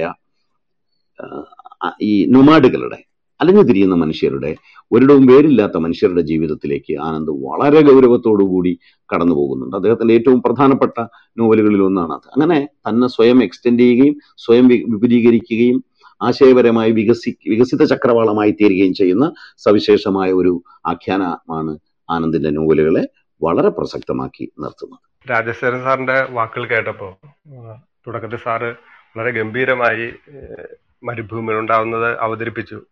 അപ്പോൾ ചില ഓർമ്മകൾ വന്നത് പങ്കുവെക്കാനാണ് ഞാൻ ആഗ്രഹിക്കുന്നത്. ആയിരത്തി തൊള്ളായിരത്തി എൺപത്തി ഒമ്പതിലോ തൊണ്ണൂറിലോ ആണ് ഞാൻ ഈ നോവൽ വായിക്കുന്നത്. അത് ഇറങ്ങിയുടെ ഇറങ്ങിയ കാലത്ത് തന്നെ. തുടർച്ചയായിട്ട് വായിക്കാൻ പറ്റാതെ പോയ എന്ന് പറഞ്ഞാൽ വായിക്കുന്നതിന്റെ ഇടയിൽ പലപ്പോഴും പുസ്തകം അടച്ചു വെച്ച് ഇനി തുടർന്നങ്ങോട്ട് വായിക്കാൻ പറ്റില്ല എന്ന് തോന്നിപ്പോയ ഒരു അപൂർവം അനുഭവമാണ് മരുഭൂമിയിൽ ഉണ്ടാവുന്നത് ഇന്നിൽ സംഭവിച്ചത്. ഇത് വായിച്ച സമയത്ത് ഓർമ്മ വന്ന ഒന്ന് രണ്ട് കാര്യങ്ങൾ സാറുമായിട്ട് പങ്കുവെക്കാനാണ് ഞാൻ ആഗ്രഹിച്ചത്. ഈ അധികാരത്തിന്റെ ഒരു സ്വഭാവം ഒരു വൃത്ത സ്വഭാവത്തെക്കുറിച്ച് ആനന്ദ് പറയുന്നുണ്ട് എന്ന് എനിക്ക് ഞാൻ കരുതുന്നു. ഈ ജനങ്ങൾ നൽകുന്ന അധികാരം അത് സർക്കാർ അതിന്റെ അധികാര സ്ഥാപനങ്ങൾ വഴി ജുഡീഷ്യറി വഴി പോലീസ് വഴി ബ്യൂറോക്രസി വഴി ജനങ്ങളിലേക്ക് തന്നെ തിരിച്ചു നൽകേണ്ടതാണ് എന്ന ഒരു ഉദാത്തമായ അധികാര സങ്കല്പനം ആനന്ദ് വെച്ചു പുലർത്തുന്നുണ്ട് എന്ന് എനിക്ക് തോന്നുന്നു. പക്ഷെ മരുഭൂമി ഉണ്ടാവുന്നത് എല്ലായിടത്തും പെയ്യുന്ന മഴ ചിലയിടങ്ങളിൽ മാത്രം പെയ്യാതിരിക്കുമ്പോൾ അവിടെ മരുഭൂമികളായി തീരുന്നു. എന്ന് ഒരു സന്ദർഭത്തിൽ ആനന്ദ് പറയുന്നുണ്ട്. അതുപോലെ ഈ ജുഡീഷ്യറിയും പോലീസും ബ്യൂറോക്രസിയും അധികാര സ്ഥാപനങ്ങൾ ജനങ്ങൾ നൽകിയ അധികാരം ജനങ്ങളുടെ ക്ഷേമത്തിന് വേണ്ടി പ്രവർത്തിക്കാതെ തിരിച്ച് ഗവൺമെന്റിന് വേണ്ടി അധികാരം നിലനിർത്തുന്നതിന് വേണ്ടി പ്രയോഗിക്കുമ്പോൾ അതിനിടയിൽ ഉണ്ടാവുന്ന ഒരു ഗ്യാപ്പാണ് യഥാർത്ഥത്തിൽ മരുഭൂമിക്ക് കാരണമായി തീരുന്നത് എന്നൊരു ചിന്ത ആനന്ദ് ഉയർത്തിപ്പിടിക്കുന്നുണ്ടെന്നാണ് എനിക്ക് തോന്നിയിട്ടുള്ളത്. മറ്റൊരു കാര്യം സാറ് നേരത്തെ പറഞ്ഞായിരുന്നു ചാണക്യനെ കുറിച്ച് ഈ ഒരു പ്രശ്നത്തിന്റെ മേൽ മറ്റൊരു പ്രശ്നം കൊണ്ടുവന്ന് ഒരു പ്രശ്നത്തെ മേൽ മറ്റൊരു പ്രശ്നം അവതരിപ്പിച്ചുകൊണ്ട് ആ പ്രശ്നം ഇല്ലാതാക്കി തീർക്കുക. ഒരു സന്ദർഭത്തിൽ തന്നെ ആനന്ദ് പറയുന്നുണ്ട് നല്ലൊരു ശത്രു രാജ്യത്തെയാണ് നമുക്ക് ആവശ്യമുള്ളത്. ഒരു നമ്മുടെ ആവശ്യങ്ങൾ അറിഞ്ഞുകൊണ്ട് നമ്മളെ സഹായിക്കുന്ന ഒരു ശത്രു രാജ്യം. അത് പരസ്പരം ഇങ്ങനെ സഹായിക്കുന്ന ശത്രു രാജ്യത്തെക്കുറിച്ച് ആനന്ദ് പറയുന്നുണ്ട്. അതുപോലെ തന്നെ ഈ ചാണക്യന്റെ മറ്റൊരു ചിന്ത ആനന്ദ് കൊണ്ടുവരുന്നുണ്ട്. ഈ കലാപങ്ങൾ ഒരു ജനങ്ങൾ സ്വസ്ഥമായിട്ട് ജീവിക്കുകയാണെങ്കിൽ രാജാവിനെ കുറിച്ചുള്ള ചിന്ത ഇല്ലാതായി പോകും. രാജാവിന് പ്രസക്തി ഉണ്ടാവണമെങ്കിൽ ജനങ്ങൾക്ക് സ്വസ്ഥമായ ഒരു ജീവിതം ഉണ്ടാവാൻ പാടില്ല. അതുകൊണ്ട് എപ്പോഴും പ്രശ്നങ്ങൾ ഉണ്ടാവണം. പ്രശ്നങ്ങൾ ഉണ്ടായില്ലെങ്കിൽ പ്രശ്നങ്ങൾ ഉണ്ടാവുകയും അത് അടിച്ചമർത്തുകയും വേണം. പ്രശ്നങ്ങൾ ഇല്ലാതെ വരികയാണെങ്കിൽ അത് പ്രശ്നങ്ങൾ ഉണ്ടാക്കുകയും കലാപങ്ങൾ ഉണ്ടാക്കുകയും അടിച്ചമർത്തുകയും വേണം. നഗരത്തിലെത്തിയ കുന്തൻ പട്ടാളക്കാരുടെ ഐ ഡി കണ്ടെത്തുന്നത് അവരാണ് കലാപം ഉണ്ടാക്കിയത്. അല്ലെങ്കിൽ ഗവൺമെന്റിന് വേണ്ടിയാണ് കലാപം ഉണ്ടാക്കുന്നത് എന്നൊരു ഒരു കണ്ടെത്തലിലേക്ക് ഒരു ഞെട്ടിപ്പിക്കുന്ന സത്യത്തിലേക്ക് കുന്തൻ എത്തുന്നുണ്ട്. ഇതും ഈ ചാണക്യന്റെ ചിന്തയുടെ തന്നെ ഒരു പുതിയ കാലഘട്ടത്തിലെ ആവർത്തനമായി തോന്നും. അപ്പൊ ഈ നമ്മളുടെ ഈ പുതിയ കാലഘട്ടത്തിന്റെ ചിന്തകളിലേക്ക് പ്രശ്നങ്ങളിലേക്ക് ആനന്ദ് ഇപ്പോഴും ഈ മരുഭൂമി ഉണ്ടാവുന്ന നോവലിലൂടെ സജീവമായി നിലനിൽക്കുന്നുണ്ട് എന്ന് പറയുക മാത്രമാണ്. എന്റെ ഉദ്ദേശം ഈ ഒരു ചെറിയ ചിന്ത പങ്കുവെക്കുകയാണ് വളരെ നല്ല നിരീക്ഷണങ്ങളാണ് കൃഷി അവതരിപ്പിച്ചത് തീർച്ചയായിട്ടും നിങ്ങൾ പറഞ്ഞതിൽ ഒരു കാര്യം കൂടി ഒന്ന് കൂട്ടിച്ചേർത്താൽ മതി. വൃത്തത്തിലുള്ള ചിന്ത എന്ന് പറയുന്നത് ഒരു പാനപ്റ്റിക്കോൺ ചിന്ത. ആ വൃത്തം സമൂഹത്തെ മുഴുവൻ രാഷ്ട്രത്തെയൊക്കെ ഒരു വൃത്തമായി കാണുമ്പോൾ അതിന്റെ നടുവിൽ അധികാരത്തിന്റെ ഒരു വലിയ പെഡസ്റ്റൽ കൂടി ഉണ്ട്. ഒരു കാവൽ ഗോപുരം കൂടി അദൃശ്യമായ ഒരു നിരീക്ഷണ ഗോപുരം കൂടി ആനന്ദ് വയ്ക്കുന്നു അതിനെക്കുറിച്ച് കൂടിയാണ് ആനന്ദ് ചർച്ച. എന്ന് കൂടി ചേർക്കുമ്പോൾ താങ്കളുടെ നിരീക്ഷണങ്ങൾ തീർച്ചയായിട്ടും വളരെ പ്രസക്തമാണ്. നമസ്കാരം. ഇതിൽ രണ്ട് കാര്യങ്ങളാണ് എനിക്ക് ചോദിക്കാനുള്ളത്. സാർ ഒന്ന് നമ്മൾ നേരത്തെ ഇവിടെ സംസാരിച്ച ഈ കേരളീയ സ്വഭാവമില്ലാത്ത എനിക്ക് ഏറ്റവും ഇഷ്ടപ്പെട്ട എഴുത്തുകാരനാണ് ആനന്ദ്. അദ്ദേഹത്തിന്റെ ഒരു പാൻ ഇന്ത്യൻ സ്വഭാവം എന്ന് പറഞ്ഞു. പക്ഷേ നമ്മുടെ ഈ ഇപ്പൊ വിജയന്റെ ഗുരുസാഗരം അതുപോലെയുള്ള നോവലുകൾ പക്ഷെ ഇതൊക്കെ ഇംഗ്ലീഷിലേക്ക് വിവർത്തനം ചെയ്യപ്പെടുമ്പോൾ മരുഭൂമികൾ ഉണ്ടാവുന്നത് ഡെസേർട്ട് ഷാഡോസ് എന്ന പേരിൽ ഇംഗ്ലീഷിൽ വന്നിരിക്കുന്ന ഒരു നോവലാണ് ഇത് എവിടെയാണ്? Where does it fail to create an impact ഇത് എന്തുകൊണ്ടാണ് ഒരു ബിയോണ്ട് കേരള ലിറ്ററേച്ചറിൽ ഇത് ചർച്ച ചെയ്യപ്പെടാത്തത്? ഇപ്പൊ ഉപമന്യു ചാറ്റർജിയുടെ ഒരു ഇംഗ്ലീഷ് ഓഗസ്റ്റ് പോലെയോ ഇങ്ങനെ എന്തുകൊണ്ടാണ് അതെന്താണ് അതിന്റെ ഇടയിൽ ഒരു ഒരു ഫാക്ടർ എന്നുള്ളൊരു ചോദ്യം. ദാറ്റ്സ് നമ്പർ വൺ സെക്കൻഡ് ചോദ്യം എന്ന് വെച്ചാൽ ഇപ്പൊ പ്രിസൺ എന്നുള്ളതിന്റെ എല്ലാ അതും സ്റ്റേറ്റ് എങ്ങനെ ഇൻഡിവിജ്വലിനെ ക്രഷ് ചെയ്യുന്നു എന്നുള്ള ഒരു ആസ്പെക്ട് ആണ് ഇതിൽ വരുന്നത്. വേറൊരു കാര്യം വെച്ചാൽ ഈ മെന്റൽ അസൈലം എന്ന് പറയുന്ന ഒരു സംഭവം നമ്മുടെ സമൂഹത്തിലെ ഏറ്റവും വലിയൊരു റിയാലിറ്റിയാണ് പലപ്പോഴും അതിനെ സ്റ്റേറ്റ് അവഗണിക്കുന്നതിന്റെ ഒരു കാരണം ഞാൻ വായിച്ചറിഞ്ഞിട്ടുള്ളത് ഈ അവർക്ക് വോട്ട് വോട്ടിംഗ് റൈറ്റ്സ് ഇല്ല എന്നുള്ളതാണ്. സോ അത് ആ തരത്തിൽ പ്രതിപാദിക്കുന്ന എന്തെങ്കിലും ഫിക്ഷൻ റൈറ്റിംഗ്സ് ഉണ്ടായിട്ടുണ്ടോ എന്നുള്ളതാണ്. സോ താങ്ക് യു ആദ്യത്തെ ചോദ്യത്തിൽ പൂർണമായ ഉത്തരം പറയാനുള്ള ഒരു പണ്ഡിതനല്ല പബ്ലിഷിംഗുമായിട്ട് അറിയാവുന്ന ഒരാളല്ല ഞാൻ. എങ്കിലും എന്റെ ഒരു അറിവിൽപ്പെട്ടിടത്തോളം ഞാൻ പറയാം. ഒരു ഗ്ലോബൽ മാർക്കറ്റിൽ തീരുമാനിക്കുന്നത് ലോകത്തെ ഏറ്റവും പ്രധാനപ്പെട്ട ഈ ഇംഗ്ലീഷ് പബ്ലിഷിങ്ങിൽ. ലോകത്തെ ഏറ്റവും പ്രധാനപ്പെട്ട പബ്ലിഷിംഗ് സെക്ഷൻ ഇവിടെ സുധീറിനെ കാണുന്നുണ്ട്. സുധീറിനൊക്കെ അറിയാം. ലോകത്തെ പബ്ലിഷിംഗ് രംഗത്ത് ഇനി സുധീറിന് അറിയാം. ലോകത്തെ ഏറ്റവും പ്രധാനപ്പെട്ട പബ്ലിഷിംഗ് പുസ്തക വിൽപ്പന ഉള്ളത് ഇംഗ്ലീഷിലാണ്. അത് ഫൈവ് ഫാമിലീസ് എന്ന് പറയുന്ന അഞ്ച് പബ്ലിഷിംഗ് ഹൗസസ് ആണ് കാര്യങ്ങൾ തീരുമാനിക്കുന്നത്. അതിപ്പോൾ സൈമൺ ആൻഡ് ഷൂസ്റ്ററും റാൻഡം ഹൗസ് ഗ്രൂപ്പും ഒക്കെ. ഇവർ അവരുടെ ഒരു അജണ്ടയുടെ ഭാഗമായിട്ട് അവർ കൊണ്ടുവരുമ്പോഴാണ് അത് ഗ്ലോബൽ ഫിക്ഷൻ ആവുന്നത്. അവർ ഇന്ത്യൻ ഭാഷകളിൽ നിന്ന് അധികമൊന്നും പ്രൊമോട്ട് ചെയ്യാറില്ല. മാത്രമല്ല അങ്ങനെ നിങ്ങൾ കൊണ്ടുപോകണമെങ്കിൽ തന്നെ ഇന്ത്യൻ പെൻഗ്വിൻ പ്രസിദ്ധീകരിച്ചാൽ തന്നെ അത് ഇന്ത്യയിലോ നേപ്പാ ഇന്ത്യയിലും നേപ്പാളിലും പാകിസ്ഥാനിലുമായിട്ട് ഈ നോവൽ ശ്രീലങ്കയിലും കൂടെ ചേർന്ന് നോവലുകൾ അവസാനിപ്പിക്കും. ഒരു യൂറോപ്യൻ മാർക്കറ്റിലേക്ക് ഒരിക്കലും പോവുകയില്ല. അപ്പൊ അവർക്ക് അതിന്റെ ന്യായങ്ങളുണ്ട്. കാരണം ഈ ആനന്ദിന്റെ നോവലുകൾ ചർച്ച ചെയ്യുന്ന ഇഷ്യൂസ് അവർക്ക് താല്പര്യമില്ല. കാരണം ഒരുപക്ഷെ അവിടെ അത്തരം കാര്യങ്ങൾ നേരത്തെ ചർച്ച ചെയ്യപ്പെട്ട് കാണാം. നമുക്ക് നമ്മുടെ എക്സോട്ടിക്കയാണ് അവർക്ക് ആവശ്യം. അടുത്ത പ്രശ്നം ഇതേ കാര്യമാണ് ഈ ലാറ്റിൻ അമേരിക്കൻ ബൂം എന്ന് പറയുന്ന ലാറ്റിൻ അമേരിക്കൻ നോവലുകൾ ഇംഗ്ലീഷിൽ വന്നതിന്റെ യഥാർത്ഥ ചരിത്രം പരിശോധിച്ചാൽ അപ്പൊ ഗ- ഗാർസിയ മാർക്കേസ് ഉൾപ്പെടെയുള്ള നോവലിസ്റ്റുകൾ വന്നതാണല്ലോ ബൂം എന്നറിയപ്പെടുന്നത്. അത് സത്യത്തിൽ ഒരു അമേരിക്കൻ പബ്ലിഷറുടെ ഭാര്യയാണ് ആ ബൂമിന്റെ ഒരു കാരണക്കാരിയായത്. കാരണം ഫിക്ഷന്റെ വിൽപ്പനയുടെ സ്വഭാവം മാറ്റുന്നതിന് വേണ്ടി എക്സോട്ടിക് ആയ ഫിക്ഷൻ കൊണ്ടുവരണം. അപ്പൊ ലാറ്റിൻ അമേരിക്കയിൽ നടക്കുന്ന ഫിക്ഷനെ കൊണ്ടുവരുമ്പോൾ അമേരിക്കൻ യൂറോപ്യൻ വായനക്കാർക്ക് കുറെ കൂടി ഒരു അപ്പൊ അത് കഴിഞ്ഞ് ഈ ഒന്നാം ലോകം എന്ന് പറയാവുന്ന രാജ്യങ്ങളിലെ ഫിക്ഷൻ അങ്ങനെ പ്രവഹിക്കാൻ തുടങ്ങി യൂറോപ്പിലേക്ക്. നല്ല ട്രാൻസ്ലേറ്റർമാർ കൂടിയുണ്ട്. നമ്മുടെ നോവലിസ്റ്റുകൾ നേരിടുന്ന ഏറ്റവും വലിയ പ്രശ്നമെന്ന് എനിക്ക് തോന്നുന്നത് ഒന്നാം കിട ട്രാൻസ്ലേറ്റർമാരുടെ ഒരു കുറവാണ്. ആ ട്രാൻസ്ലേറ്റർമാർ എന്നത് യൂറോപ്യൻ നിലവാരത്തിൽ അല്ലെങ്കിൽ ഇന്ന് നിലവിലുള്ള American English contemporary English American ഇംഗ്ലീഷിന്റെയും British ഇംഗ്ലീഷിന്റെയും നിലവാരത്തിലുള്ള വിവർത്തനങ്ങൾ ചെയ്യാത്തതാണെന്ന് തോന്നുന്ന ഒരു കുഴപ്പം. നമ്മുടെ നോവലിസ്റ്റുകൾ മോശക്കാരായതുകൊണ്ടല്ല. രണ്ടാമത്തെ പ്രശ്നം അതായത് ഒന്നുകൂടി ഒന്ന് സന്തോഷത്തിന് പറയാമോ? രണ്ടാമത് അവതരിപ്പിച്ച ഇഷ്യൂ. ഒരൊറ്റ കൊടുത്തൊരു എക്സാമ്പിൾ പറഞ്ഞ പിന്നെ ഉപമന്യു ചാറ്റർജിയുടെ ബുക്സോ അല്ലെങ്കിൽ ഹിന്ദിയിലൊക്കെ ഉണ്ടാവുന്ന പുസ്തകങ്ങൾ ഉണ്ടാക്കുന്ന ഇമ്പാക്ട് അതല്ല സന്തോഷം സന്തോഷം. സന്തോഷ് സന്തോഷ് ആനന്ദിനെ കുറിച്ച് നടത്തിയ നിരീക്ഷണങ്ങളാണ് ഞാൻ പറയുന്നത്.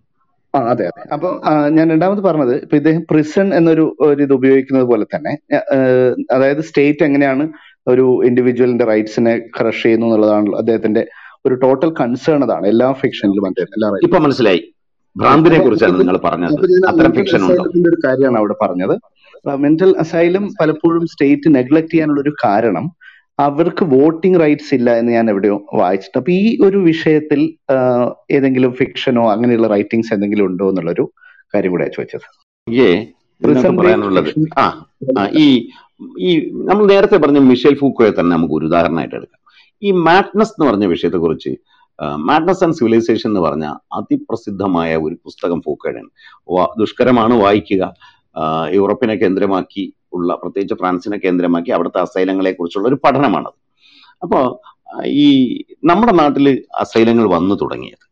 മെന്റൽ അസൈലം എന്ന് പറഞ്ഞാൽ ആ, ഈ ബ്രിട്ടീഷ് കൊളോണിയലിസത്തിന്റെ ഭാഗമായിട്ടാണ് മെന്റൽ അസൈലങ്ങൾ അഥവാ മാനസികാരോഗ്യ കേന്ദ്രങ്ങൾ എന്ന് നമ്മൾ പറയുന്ന പഴയ ഭ്രാന്താശുപത്രികൾ ഉണ്ടായത്. അത് മെൻ ഭ്രാന്തുള്ള മനുഷ്യനെ മറ്റൊരു തരത്തിൽ കാണുന്നതിന് വേണ്ടി പത്തൊമ്പതാം നൂറ്റാണ്ടിന്റെ മധ്യത്തോടു കൂടി യൂറോപ്പിൽ സൈക്യാട്രി രൂപപ്പെടാൻ തുടങ്ങിയതോടു കൂടിയാണ് അത് ഉണ്ടായത്. അത് ഇപ്പോൾ ഷാർക്കോട്ടിനെ പോലുള്ള അന്നത്തെ സൈക്കോളജിസ്റ്റുകൾ രൂപപ്പെടുത്തിയ ആ ചികിത്സാ സമ്പ്രദായം യൂറോപ്പിൽ വ്യാപിക്കുകയും അതിന്റെ ഭാഗമായിട്ട് സമൂഹത്തിന് തന്നെ വിപത്തായി തീരുന്ന ഈ ഭ്രാന്തരെ അടയ്ക്കാൻ ഒരു ജയിൽ പോലുള്ള സ്ഥാപനം ഉണ്ടാക്കണം എന്നുള്ള ആശയം വ്യാപകമായി തീരുകയും ചെയ്തു. അങ്ങനെയാണ് ഭ്രാന്താലയം രൂപപ്പെടുന്നതെന്ന് ഫൂക്കോ ഈ പുസ്തകത്തിൽ അതിന്റെ എല്ലാ രാഷ്ട്രീയവും ഞാൻ ഈ പറഞ്ഞ അതിന്റെ ഒരു ഹ്രസ്വരൂപം പോലുമല്ല ഫൂക്കോ വളരെ വിശദീകരിക്കുന്നു. എന്നാൽ ഭ്രാന്ത് പറഞ്ഞ വിഷയം ഒരു വലിയ തീമായിട്ട് മലയാളത്തിൽ കടന്നു വന്നില്ലെങ്കിലും എം ടി വാസുദേവൻ നായരുടെ ആ കഥ ഓർമ്മയില്ലേ? ഇരുട്ടിന്റെ ആത്മാവ് പോലുള്ള കാര്യങ്ങളിൽ ഭ്രാന്തൻ എന്ന് പറഞ്ഞ ഒരു കഥാപാത്രം ഭ്രാന്ത് ഒരു ആശയമായി മലയാള നോവലിന്റെ തുടക്കത്തിൽ തന്നെ പല ചെറുകഥകളിലും ഒക്കെ ഭ്രാന്ത് വന്നിട്ടുണ്ട്. അതൊരു ഭ്രാന്തി ചെറിയമ്മയുടെ രൂപത്തിൽ ജലപിശാജ് ബുദ്ധശിയുടെ രൂപത്തിൽ അഗ്നിസാക്ഷിയിലൊക്കെ നമുക്ക് കാണാം. മലയാള നോവൽ പക്ഷേ ഭ്രാന്തിനെ പൂർണമായും ഭ്രാന്ത് എന്ന വിഷയം സ്വീകരിക്കുകയും ഭ്രാന്തിന്റെ ചികിത്സാ സംവിധാനം മെന്റൽ അസൈലം എന്നിവയെ കേന്ദ്രീകരിച്ചുള്ള ഗൗരവമേറിയ ഒരു ഫിക്ഷൻ മലയാളത്തിൽ ഇതുവരെ രൂപപ്പെട്ടിട്ടില്ല. ആദ്യം പി കെ വളരെ സന്തോഷം ഇങ്ങനെ ഒരു കലുഷിതമായ ഒരു കാലത്ത് ആനന്ദിന്റെ മരുഭൂമികളെ കുറിച്ച് സംസാരിക്കാൻ തെരഞ്ഞെടുത്ത സമയം വളരെ കൃത്യമായി. അതിൽ വളരെ സന്തോഷം. ഒരുപക്ഷെ ഇങ്ങനെ നോവലിനെ കുറിച്ച് ഇനി അധികകാലം നമുക്ക് ചർച്ച ചെയ്യാൻ പൊതുമണ്ഡലത്തിൽ ചർച്ച ചെയ്യാൻ സാധിക്കുമെന്ന് സംശയിക്കുന്ന ഒരു കാലത്തിലൂടെ നമ്മൾ കടന്നു പോകുന്നത്. അതിനെക്കുറിച്ച് രണ്ട് കാര്യം മാത്രം പറയാം. ഒന്ന് ആനന്ദ് ഈ നോവൽ എഴുതുമ്പോൾ മരുഭൂമികൾ എഴുതുമ്പം അതിനകത്ത് കുറച്ചെങ്കിലും ഫിക്ഷൻ ഉണ്ടായിരുന്നു അല്ലെങ്കിൽ ഭാവന ഉണ്ടായിരുന്നു എന്ന് തോന്നുന്നുണ്ട്.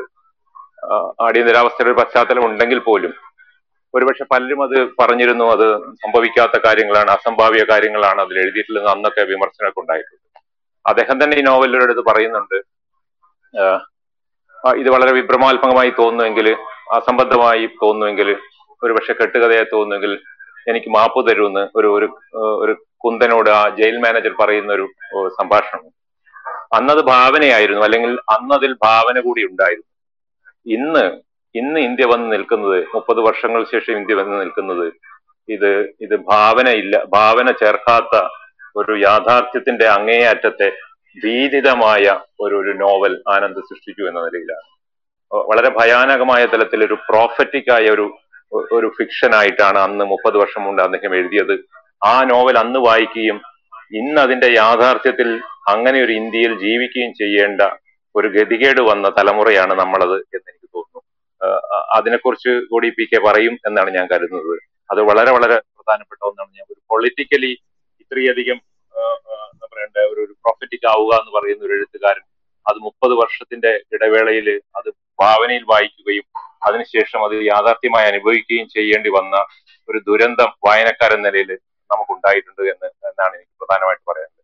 നേരത്തെ സന്തോഷ് പറഞ്ഞൊരു കാര്യത്തിൽ പി കെ എന്റെ പേര് പരാമർശിച്ചുകൊണ്ട് ആ ഒരു കാര്യം കൂടി എനിക്ക് പറയാൻ സമയം തരുമെന്ന് വിചാരിക്കുന്നു. എന്തുകൊണ്ടാണ് ഇന്ത്യയിലെ എഴുത്തുകാര് അവർ പാശ്ചാത്യ ലോകത്ത് അല്ലെങ്കിൽ ലോകത്തിന്റെ സാഹിത്യ ഭൂപടത്തിൽ വേണ്ടത്ര വരാത്തത് എന്ന ചോദ്യം. അതിൽ പല കാരണങ്ങളുണ്ട്. ഒരു കാരണം പി കെ പറഞ്ഞു തന്നെയാണ്. നമുക്ക് വേണ്ട രീതിയിലുള്ള പരിഭാഷകരില്ല എന്നുള്ളത്. പരിഭാഷ അതിലുപരിയായ ഒരു കാരണം ഞാൻ കാണുന്നത് ലിറ്റററി എഡിറ്റേഴ്സ് എന്ന് പറയുന്ന ഒരു സംസ്കാരം നമ്മുടെ പബ്ലിഷിംഗ് രംഗത്ത് ഇന്ത്യയിൽ പോലും വന്നിട്ടില്ല എന്നുള്ളതാണ്. ഇന്ത്യൻ ഇംഗ്ലീഷ് പബ്ലിഷിംഗിൽ ധാരാളമായി വന്നിട്ടുണ്ട്. ഇപ്പൊ ആനന്ദിന്റെ കൃതിയായാലും വിജയന്റെ കൃതിയായാലും അതൊക്കെ ഒരു ഒരു ഗൗരവമായ ലിറ്റററി എഡിറ്റിംഗിലൂടെ പോകുമ്പോൾ അത് വളരെയധികം രീതിയിൽ പല രീതിയിലുള്ള അതിനൊരു അതിന് ഫൈൻ ട്യൂണിങ് നടത്തപ്പെടും. അതിനു പറ്റിയ ഒരു സംസ്കാരം എഴുത്തുകാരുടെ ഇടയിൽ പോലും മലയാളത്തിലെ എഴുത്തുകാരുടെ ഇടയിൽ വന്നിട്ടില്ല എന്നുള്ളൊരു കാര്യമുണ്ട്. അതൊരു കാരണമാണ്. മറ്റൊന്ന് ലിറ്റററി ഏജൻസ് അതിലൂടെയാണ് ലോക സാഹിത്യത്തിൽ I mean Vishwa I mean പാശ്ചാത്യ സാഹിത്യത്തെ ഒരു കൃതി അടയാളപ്പെടുത്തുന്നത്. ലിറ്ററി ഏജൻസ് എന്ന് പറയുമ്പോൾ ഒരു പുസ്തകത്തെ കണ്ടെത്തുകയും ആ പുസ്തകത്തിന് പ്ര- പ്രസാദ അത് പുസ്തകത്തിന് യോജിച്ച ഒരു പ്രസാധകനെ കണ്ടെത്തുകയും അത് എവിടെയാണ് പ്ലേസ് ചെയ്യേണ്ടത് എന്ന് എന്ന് നിശ്ചയിക്കുന്ന ഒരു ഒരു ഏർപ്പാടാണ്. അങ്ങനെയൊക്കെയാണ് ഇന്ന് വിദേശ പുസ്തകങ്ങൾ ലോകത്ത് സഞ്ചാരം നടത്തിക്കൊണ്ടിരിക്കുന്നത്. അതിനൊന്നും വേണ്ടത്ര പ്രാമുഖ്യം ഇന്ത്യയിലെ പബ്ലിഷിംഗ് രംഗത്തോ ഇന്ത്യയിലെ എഴുത്തുകാരുടെ രംഗത്തോ സംഭവിച്ചിട്ടില്ല. അതുപോലെ തന്നെ വിദേശ ബുക്ക് ഫെയറുകൾ ഇപ്പം ഫ്രാങ്ക്ഫർട്ട് ബുക്ക് ഫെയറിലൊക്കെ റൈറ്റ്സ് അങ്ങോട്ടും ഇങ്ങോട്ടും വിൽക്കുന്ന പ്രധാനപ്പെട്ട ഒരു കർമ്മം നടക്കുന്ന ബുക്ക് ഫെയറുകളാണ് അവിടെ ഇന്ത്യ ഗവൺമെന്റോ ഇന്ത്യയിലെ സാഹിത്യ അക്കാദമികളോ വേണ്ട രീതിയിൽ പ്രതിനിധി പ്രതിനിധാനം ചെയ്യുകയോ നമ്മുടെ സാഹിത്യത്തെ പ്രൊമോട്ട് ചെയ്യാനുള്ള നിലവിലുള്ള പ്രക്രിയകളൊന്നും പൂർത്തിയാക്കുകയോ ചെയ്യുന്നില്ല. അതുകൊണ്ട് കൂടിയാണ് നമ്മുടെ എഴുത്തുകാർ വേണ്ട രീതിയിൽ ശ്രദ്ധിക്കപ്പെടാതെ പോകുന്നത് എന്ന് എന്റെ പരിമിതമായ അറിവ് വെച്ച് അതുകൂടി ഞാൻ ചേർക്കുന്നു ഞാൻ ആദ്യം പറഞ്ഞ വിഷയത്തിൽ പി കെയുടെ അഭിപ്രായം കൂടി കേൾക്കാൻ എനിക്ക് ആഗ്രഹം. ഇപ്പൊ പറഞ്ഞ ആദ്യം പറയാം. അതിന് എനിക്കൊന്ന് കൂട്ടിച്ചേർക്കാനേ ഉള്ളൂ സുധീറെ. എല്ലാവരുടെയും കൂടെ അറിവിനാണ്. ഈ ലിറ്റററി എഡിറ്റേഴ്സ് ഉണ്ടാകുന്നത് നല്ലതാണ്. ലിറ്റററി ഏജൻസി ഉണ്ട്. പക്ഷെ കേരളത്തിലെ പ്രശ്നം നമുക്ക് വളരെ പ്രധാനപ്പെട്ട പബ്ലിഷേഴ്സ് കുറവാണ്. നമ്മൾ ഈ ആളെണ്ണം ഉണ്ടെങ്കിലും നമ്മുടെ പുസ്തക വിൽപ്പന കുറവാണ്. നമ്മുടെ മേജർ നോവലിസ്റ്റുകൾക്കൊക്കെ ഇപ്പോഴാണ് പുതിയ തലമുറയിലെ എഴുത്തുകാർക്കാണ്. ഒ വിജയനോ മൂന്നനോ ഒന്നും കിട്ടാത്ത ഭാഗ്യമാണ് പുതിയ തലമുറയിലെ എഴുത്തുകാർക്ക് നമ്മുടെ ബെന്യാമിനും മീരയ്ക്കും സുഭാഷിനും ഒക്കെ കിട്ടിയിരിക്കുന്നത്. കൂടുതൽ കോപ്പികൾ വിൽക്കാനുള്ള ഭാഗ്യം കിട്ടി. ആളുകളുടെ പർച്ചേസിംഗ് പാരിറ്റി കൂടിയത് കൊണ്ടായിരിക്കാം. പക്ഷേ ലിറ്റററി ഏജൻസിന് ഉണ്ടാവാത്തതിന്റെ കാരണം നമുക്കിപ്പോ ഡി സി ബുക്സ് ഉണ്ട് മാതൃഭൂമി ഉണ്ട്. ഇവർ രണ്ടുപേരാണ് മേജർ പബ്ലിഷേഴ്സ് എന്ന് പറയുന്നത്. പിന്നെ തൃശ്ശൂരിലെ കറണ്ട് ബുക്സ് ഉണ്ട്. അവർ അധികം പുസ്തകം ഇറക്കുന്നില്ല. പിന്നെ എൻ ബി എസ് ഉണ്ട്. അത് വലിയ ക്ഷീണാവസ്ഥയിലാണ്. പുസ്തകം ഇറക്കുന്നുണ്ടെന്നേ ഉള്ളൂ. അപ്പൊ മലയാളം പബ്ലിഷർമാരുടെ എണ്ണം കുറവാണ്. യൂറോപ്യൻ അമേരിക്കൻ ഭാഷകളിലാണെങ്കിൽ വമ്പൻ പബ്ലിഷർമാരുള്ളത് കൊണ്ട് ലിറ്റററി ഏജന്റുകൾക്ക് അവരുമായി പുതിയ എഴുത്തുകാരെ കണ്ടെത്താനും അവരുടെ കൃതികൾ പ്രസിദ്ധീകരിക്കുന്നതിന് വിലപേശൽ നടത്താനും പറ്റും. മലയാളത്തിൽ അതിന്റെ ഒരു സാധ്യത കുറവാണ് പിന്നെ ഉള്ളൊരു പ്രശ്നം ലിറ്റററി എഡിറ്റേഴ്സാണ് ഗാർസിയ മാർക്കേഴ്സ് വരെ തന്റെ എഡിറ്റർമാർക്ക് നന്ദി പറയും. എഡിറ്റർമാരൊക്കെ തോക്കിൻ മുനയിൽ നിർത്തി അധ്യായം മാറ്റി എഴുതാനും ഹെഡിങ് മാറ്റാനും ഒക്കെ പറയും യൂറോപ്പിലെ.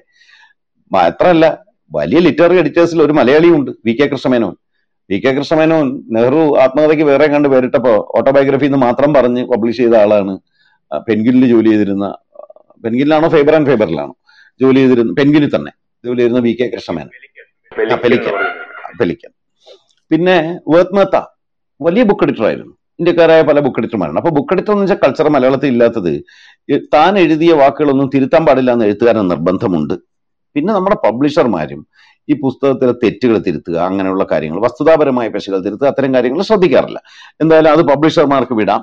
കാരണം അവരങ്ങനെ ശ്രദ്ധിച്ച് പബ്ലിഷ് ചെയ്തില്ലെങ്കിൽ ഈ വായനക്കാർ എന്ന് പറയുന്നത് എളുപ്പം വിട്ടുപോകും ഞങ്ങൾ വായിക്കേണ്ടെന്ന് വെക്കും. വലിയ കലാപമൊക്കെ ഉണ്ടാകാനുള്ള ഓപ്പൺ ഫോറങ്ങളാണ് ഇതുപോലുള്ള വേദികളെന്നും കൂടി നമ്മൾ പബ്ലിഷർമാർ ഓർത്തിരിക്കുന്നത് നല്ലതാണ്. കാരണം വായനക്കാർ വിവേകികളാണ്. ഗപ്പിയപ്പന്റെ പുസ്തകത്തിന്റെ തലക്കെട്ട് പോലെ വിവേകികളായ വായനക്കാരാണ്. അവർക്ക് പറയാൻ ഒരു ഫോറം ഇല്ല അപ്പോൾ ഫേസ്ബുക്കിലൊക്കെ എഴുതുന്നുണ്ട് പലരും. എങ്കിലും ചിലപ്പോൾ അതിനകത്ത് വൈരനിര്യാതനങ്ങൾ എങ്കിലും നല്ല ലിറ്റററി എഡിറ്റേഴ്സ് വളരെ അത്യാവശ്യമായ കാര്യമാണ്. പക്ഷെ അവർ പറയുന്നത് കേൾക്കാൻ എഴുത്തുകാരുടെ ഒരു ഒരു കൾച്ചർ വളർന്നു വരണം. പിന്നെ ലിറ്റററി എഡിറ്റർമാർക്ക് സാഹിത്യബോധം ഉണ്ടാവുകയും വേണം. അങ്ങനെ പ്രശ്നം. ഇനി സുധീർ പറഞ്ഞ പ്രധാനപ്പെട്ട കാര്യത്തിലേക്ക്. സുധീറെ നമ്മുടെ കാലം അങ്ങനെ വളരെ ആനന്ദ് പറയും പോലെ ആസുര കാലത്ത് ലജ്ജയ്ക്ക് വിലയില്ലാത്ത കാലമാണെങ്കിലും ഈ കാലമൊക്കെ അങ്ങനെ നിലനിൽക്കും എന്ന് വിചാരിക്കാത്ത തികച്ചും പ്രത്യാശാഭരിതനായ ഒരാളാണ് ഞാൻ. കാരണം സ്വയം ശുദ്ധീകരിക്കുന്ന ഒരു സ്വഭാവം ജനാധിപത്യത്തിനുണ്ട്. ലോകത്തിന് തന്നെയുണ്ട്. അത് ഒരു പ്രകൃതി നിയമമാണ്. നാച്ചുറൽ ജസ്റ്റിസ് എന്ന് അതിനെ പറയുക. സ്വാഭാവിക നീതി സംഭവിക്കും. അത് അത് ജനങ്ങളിലൂടെ തന്നെ ആയിരിക്കും പ്രവർത്തിക്കുക.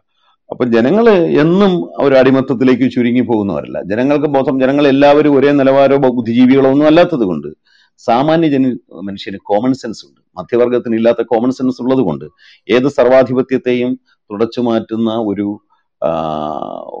ഒരു ഒരു ജനാധിപത്യ ബോധം ജനങ്ങളിൽ പ്രവർത്തിക്കുക തന്നെ ചെയ്യും. അപ്പൊ നമ്മൾ ഇപ്പൊ കടന്നു പോകുന്ന ഈ ഭയാശങ്കയുടെ കാലം അധികകാലം തുടരുകയില്ല. ഒരുപക്ഷെ ഈ വന്നിരിക്കുന്ന സൂക്ഷ്മപ്രാണി തന്നെ ഇതിനെയൊക്കെ അവസാനിപ്പിക്കാൻ പര്യാപ്തമാണ്.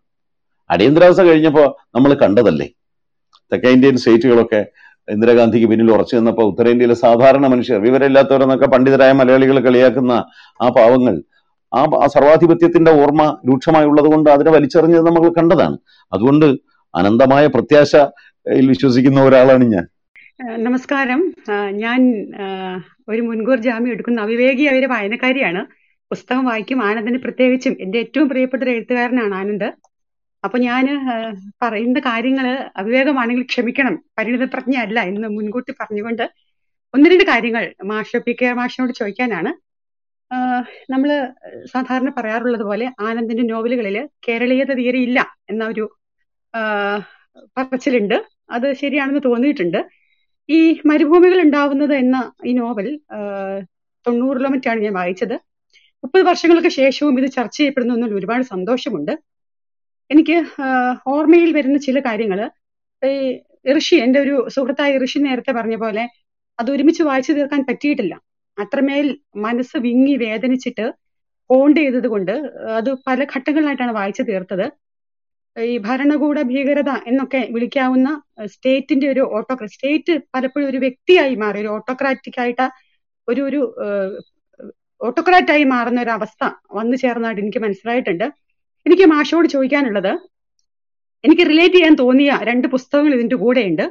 അത് എന്റെ തോന്നലാണോ? അതോ അതിലെന്തെങ്കിലും കാര്യമുണ്ടോ എന്നാണ്. അതിലൊന്ന് ജോർജ് ഓർവെലിന്റെ നയന്റീൻ എയ്റ്റി ഫോർ ആണ്. മറ്റേത് കുറച്ചുകൂടി റീസെന്റ് ആയിട്ടുള്ള ഒരു ബുക്കാണ് യോസയുടെ ആടിന്റെ വിരുന്ന് എന്ന് പറയുന്ന ഈ രണ്ട് ബുക്ക് ഇത് രണ്ടും ഈ ആനന്ദിന്റെ പുസ്തകവുമായിട്ട് എനിക്ക് വായന കൊണ്ടാണോ എന്തുകൊണ്ടാണോ എന്ന് എനിക്കറിയില്ല. മനസ്സ് വല്ലാതെ എന്താ പറയാ മരവിച്ച് ശ്വാസം കഴിക്കാൻ വയ്യാത്ത അവസ്ഥയിൽ വിങ്ങൽ അനുഭവി അനുഭവിച്ച മൂന്ന് പുസ്തകങ്ങളാണ്. അപ്പൊ എന്റെ തോന്നലാണോ അതോ ഇത് തമ്മിൽ എന്തെങ്കിലും തരത്തിൽ റിലേറ്റ് ചെയ്യാൻ പറ്റുമോ എന്നാണ് എനിക്ക് മാഷോട് ചോദിക്കാനുള്ളത്. താങ്ക് യു ഈ വളരെ വിശാലാർത്ഥത്തിൽ ഇവയെല്ലാം ഒരു വിഭാഗത്തിൽ വരും. അല്ലാതെ ഒരുപോലല്ല. കാരണം ഈ കമ്മ്യൂണിസ്റ്റ് സർവാധിപത്യത്തിനെ കുറിച്ചുള്ള ഒരു ഡിസ്റ്റോപ്പിയൻ നോവലാണ് ഓർവെലിന്റെ നയന്റീൻ എയ്റ്റി ഫോർ അത് സോവിയറ്റ് കമ്മ്യൂണിസത്തിന് സ്റ്റാലിനിസത്തിനെതിരെയുള്ള ഒരു കടുത്ത വിമർശനമായിട്ടാണ് ആ ഡിസ്റ്റോപ്പിയ. അതിപ്പം എവ്ജനി സമ്യാറ്റിൻ എന്ന് പറഞ്ഞ ആളുടെ വി എന്ന് പറഞ്ഞ ഒരു നോവലുണ്ട്. ബ്രേവ് ന്യൂ വേൾഡ് എന്ന് പറഞ്ഞ ഹക്സ്ലിയുടെ നോവലുണ്ട്. അതെല്ലാം ഈ വിഭാഗത്തിൽപ്പെടുന്ന നോവലുകളാണ്. അത് ഡിസ്റ്റോപ്പിയ എന്നാണ് അതിനെ പറയുക. ദുസ്വപ്നം നിറഞ്ഞ ഒരു ഭാവിയെക്കുറിച്ചുള്ള കഥകളാണ്.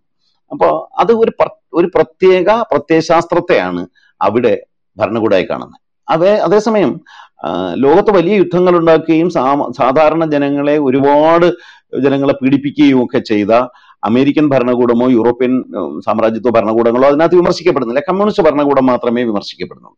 ഞാൻ കമ്മ്യൂണിസ്റ്റ് ഭരണകൂടത്തെയോ സോവിയറ്റ് യൂണിയനെ അനുകൂലിക്കുന്ന ആളെന്നോ എന്ന് ഞാൻ മനസ്സിലാക്കി കളയരുത്. ഇനി അടുത്ത ഒരു വിഭാഗം നോവലുകളാണ് ഡിക്റ്റേറ്റർ നോവലുകൾ എന്ന് പറയുന്ന ഒരു ഗണമുണ്ട്. അതായത് ലാറ്റിൻ അമേരിക്കയിൽ നിന്നാണ് ആ നോവലുകൾ വന്നത്.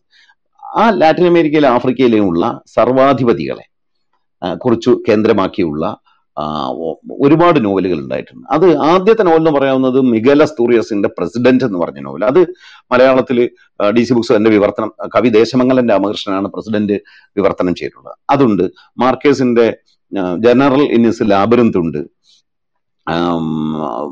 റോയ ബസ്തോസിന്റെ ഐദ സുപ്രീം ഉണ്ട് ഇതെല്ലാം അതിന്റെ കൂട്ടത്തിൽ വരുന്നതാണ് ഫീസ്റ്റ് ഓഫ് ദ ഗോഡ് എന്ന് പറയുന്ന യോസയുടെ നോവൽ. ഇതെല്ലാം ഡിക്റ്റേറ്റർ നോവലുകളാണ്. ആനന്ദിന്റെ നോവലിന് ഇതിൽ നിന്നുള്ള ഒരു വ്യത്യാസം ഒരു പ്രത്യേക ഭരണാധികാരിയെയോ ഒരു പ്രത്യയശാസ്ത്രത്തെയോ ഒന്നും ആനന്ദ് പറയുന്നില്ല. ഇവിടെ സർക്കാർ എന്ന് പറഞ്ഞ ഒരു ആശയം മാത്രമാണ്.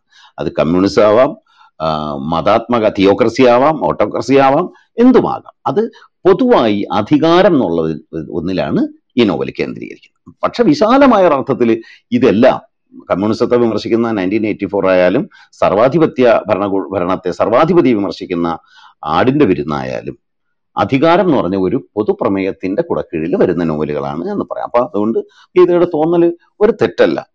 തോന്നൽ കുറച്ചുകൂടെ ഒന്ന് സ്ട്രീം സ്ട്രീം ലൈൻ ചെയ്യാനാണ് ഞാൻ ശ്രമിച്ചത്. ആ നമസ്കാരം. എനിക്ക് നേരത്തെ പരിഭാഷയെ പറ്റി എന്തുകൊണ്ടാണ് ഇന്ത്യയിൽ ബാക്കി സംസ്ഥാനങ്ങളിൽ നമ്മൾ ലോകത്തിലേക്കുള്ള ഇംഗ്ലീഷ് പരിഭാഷ കാര്യം വിട്ടാൽ തന്നെ ബാക്കി സംസ്ഥാനങ്ങളിലൊക്കെ എന്തുകൊണ്ട് ഈ പരിഭാഷ എത്തപ്പെടുന്നില്ല എന്നുള്ളത് വീണ്ടും ഒരു ചോദ്യമായിട്ട് തന്നെ എന്റെ മനസ്സിൽ കിടക്കുകയാണ് എന്താന്ന് വെച്ചാൽ ആ ഒരു ഓക്കെ നമുക്കത് സമ്മതിക്കാം. ഒരു പബ്ലിഷിംഗ് പ്രൊഫഷണൽ ആയിട്ടുള്ള പബ്ലിംഗ് പബ്ലിഷിംഗ് ഹൗസോ അല്ലെങ്കിൽ ഏജന്റുമാരോ നല്ല പരിഭാഷകരോ അങ്ങനെയുള്ള എല്ലാം പരിമിതികളുണ്ട്. എന്നിരുന്നാലും ആനന്ദിന്റെ നോവലുകൾ വെച്ച് നോക്കുമ്പോൾ ആനന്ദിന്റെ നോവലിന്റെ ഭാഷ എന്നുള്ളത് വളരെ എളുപ്പത്തിൽ ഒരു പരിഭാഷന് വഴങ്ങുന്ന രീതിയിലാണ് നമുക്ക് തോന്നുന്നത്. അതിന്റെ സബ്ജക്റ്റ് ആയാലും വിഷയമായാലും ഇന്ത്യയിൽ എവിടെയും എന്ന് വെച്ചാൽ നമ്മൾ ഇന്ത്യൻ ഹിസ്റ്ററി ആയിട്ട് വളരെ ബന്ധപ്പെട്ടും നമ്മുടെ വ്യക്തിപരമായിട്ടുള്ളതും അധികാരം അങ്ങനെയുള്ള സബ്ജക്റ്റായിട്ട് ബന്ധപ്പെട്ടാണ്. അവിടെ എല്ലാം റെലവെന്റ് ആയിട്ടുള്ള ഒരു വിഷയവുമാണ്. അപ്പൊ ശരിക്കും പിന്നെ മറ്റു സംസ്ഥാനങ്ങളിലേക്ക് ഇന്ത്യക്കകത്തെങ്കിലും കുറച്ചുകൂടി ഒരു ഒരു പ്രചാരവും ഒരു അംഗീകാരവും കിട്ടേണ്ടതാണ്. ഒരു പാൻ ഇന്ത്യൻ അംഗീകാരം കിട്ടേണ്ടത് എന്തുകൊണ്ട് ആനന്ദിന് കിട്ടിയില്ല? ഈ പറഞ്ഞ ന്യായീകരണങ്ങളെല്ലാം പറയുമ്പോൾ തന്നെ നമുക്ക് തോന്നുന്നു നമ്മൾ അങ്ങനെ പല പുസ്തകങ്ങളും ബംഗാളിൽ നിന്നായാലും തമിഴിൽ നിന്നായാലും കന്നഡയിൽ നിന്നെല്ലാം നമ്മൾ അംഗീകരിച്ചു. അതുപോലെ നമ്മുടെ പ്രധാനപ്പെട്ട എഴുത്തുകാരന് എന്തുകൊണ്ട് അങ്ങനെ ഒരു അംഗീകാരം കിട്ടുന്നില്ല എന്നുള്ളത് ഒന്നുകൂടി ഒരു വിശദീകരണം രാജശേഖരൻ പ്രതീക്ഷിക്കുന്നു നമ്മുടെ മറ്റ് ഇന്ത്യൻ ഭാഷകളിലേക്കുള്ള വിവർത്തനത്തിന് കേന്ദ്ര സർക്കാരിന് രണ്ട് ഏജൻസികളുണ്ട്. ഒന്ന് കേന്ദ്ര സാഹിത്യ അക്കാദമിയും മറ്റേത് നാഷണൽ ബുക്ക് ട്രസ്റ്റും. അവരങ്ങനെ വിവർത്തനങ്ങൾ ചെയ്യാറുണ്ട്. പിന്നെ വ്യക്തിപരമായ വിവർത്തനങ്ങളാണ്. ഇപ്പൊ ഉദാഹരണത്തിന് ബംഗാളി നോവലുകളാണ് മലയാളത്തിൽ ഏറ്റവും അധികം വിവർത്തനം ചെയ്തിട്ടുള്ളത്.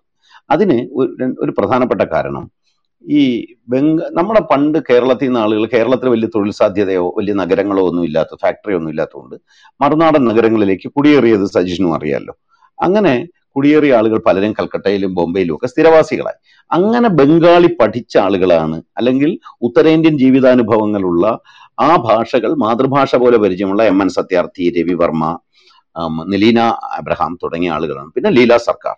അവർ ബംഗാളി ഭാഷ ഡിക്ഷണറി എഴുതിയിട്ടുള്ള സ്ത്രീയാണ് ലീല സർക്കാർ. അവർ എൺപതിലധികം നോവലുകൾ മലയാളത്തിലേക്ക് ട്രാൻസ്ലേറ്റ് ചെയ്തു. അങ്ങനെ വിവർത്തനം ചെയ്തു. എന്നാൽ കേരളത്തിൽ മറ്റ് ഭാഷാ സമൂഹങ്ങൾ അങ്ങനെ ജീവിക്കുന്നില്ല. കാരണം ഇവിടെ വരുന്ന ഇപ്പം വരുന്ന ഈ തൊഴിലാളികൾ അല്ലാതെ അല്ലെങ്കിൽ വല്ല അക്കാഡമിക് സ്ഥാപനങ്ങളിലൊക്കെ ജോലി ചെയ്യുന്ന സയന്റിസ്റ്റുകളോ ആ, ചില ഇക്കണോമിസ്റ്റുകളോ ഒക്കെയാണ് ജോലി ചെയ്യുന്നത്. അതുകൊണ്ട് കേരളം ത്തിൽ വന്ന് മലയാളം പഠിക്കാനുള്ള ഒരു അവസരം അവർക്കില്ല. അപ്പൊ ഇംഗ്ലീഷിൽ നിന്ന് മാത്രമേ വിവർത്തനം ചെയ്യാൻ പറ്റൂ. അങ്ങനെ കേന്ദ്ര സാഹിത്യ അക്കാദമിയും നാഷണൽ ബുക്ക് ട്രസ്റ്റും ഒരുപാട് ഇന്ത്യൻ എഴുത്തുകാരുടെ കൃതികൾ മറ്റു ഭാഷകളിലേക്ക് വിവർത്തനം ചെയ്തിട്ടുണ്ട്. ഉദാഹരണത്തിന് നമ്മുടെ പാണ്ഡവപുരം ഉണ്ടല്ലോ സേതുവിന്റെ. അത് ബംഗാളിയിൽ സിനിമയായിട്ടുണ്ട്. ഖസാക്കിന്റെ ഇതിഹാസവും ഇന്ദുലേഖയും തകഴിയുടെ കൃതികളും ബഷീറിന്റെ കൃതികളും എല്ലാം തമിഴിലേക്ക് ഒരുപാട് വിവർത്തനങ്ങൾ വന്നിട്ടുണ്ട്. നമുക്ക് അറിഞ്ഞുകൂടാത്ത വിധം മലയാളത്തിലെ ഒട്ടേറെ കൃതികൾ തമിഴിൽ വിവർത്തനം ചെയ്യപ്പെട്ടിട്ടുണ്ട്. അങ്ങനെ മറ്റു ഭാഷകൾ എത്താതിരിക്കുകയല്ല. പിന്നെ അംഗീകാരം എന്ന് പറയുന്നത് ആവർത്ത ഭാഷയിലെ ഉള്ള എഴുത്തുകാർക്ക് നമ്മൾ ഇവിടുന്ന് അവാർഡൊന്നും കൊടുക്കാറില്ലല്ലോ. അപ്പൊ അതുകൊണ്ട് മറ്റു ഭാഷകളിൽ ട്രാൻസ്ലേഷൻ ഉണ്ട്. അവയൊക്കെ എത്രത്തോളം ക്വാളിറ്റി ഉള്ളതാണെന്ന് നമുക്ക് അറിഞ്ഞുകൂടാ സജീഷെ. അത് പരിശോധിക്കാനുള്ള വിദ്യയൊന്നും നമുക്കും ഇല്ലല്ലോ. ഇപ്പൊ നമുക്ക് ഈ ട്രാൻസ്ലേറ്റ് ചെയ്ത് കിട്ടിയ ഇപ്പൊ ആരോഗ്യ നികേതനമൊക്കെ നമ്മൾ മലയാളി വളരെ പ്രിയപ്പെട്ട പുസ്തകങ്ങളായിട്ട് വായിക്കുന്നതാണ് ആരോഗ്യ നികേതനം താരശങ്കറിന്റെ.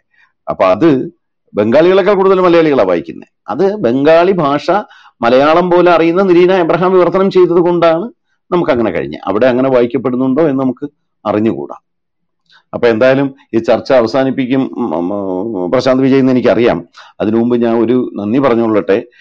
ഈ ചർച്ചയിൽ വളരെ സജീവമായി പങ്കെടുക്കുകയും വളരെ ഗൗരവത്തോടുകൂടി നോവലിനെ ചർച്ച ചെയ്യാനുള്ള ഒരു ഇടം രൂപപ്പെടുത്താനുള്ള ഈ ആശയത്തെ മുന്നോട്ട് കൊണ്ടുപോവുകയും ചെയ്ത എല്ലാ സുഹൃത്തുക്കൾക്കും എന്നെ നന്ദിയുണ്ട്.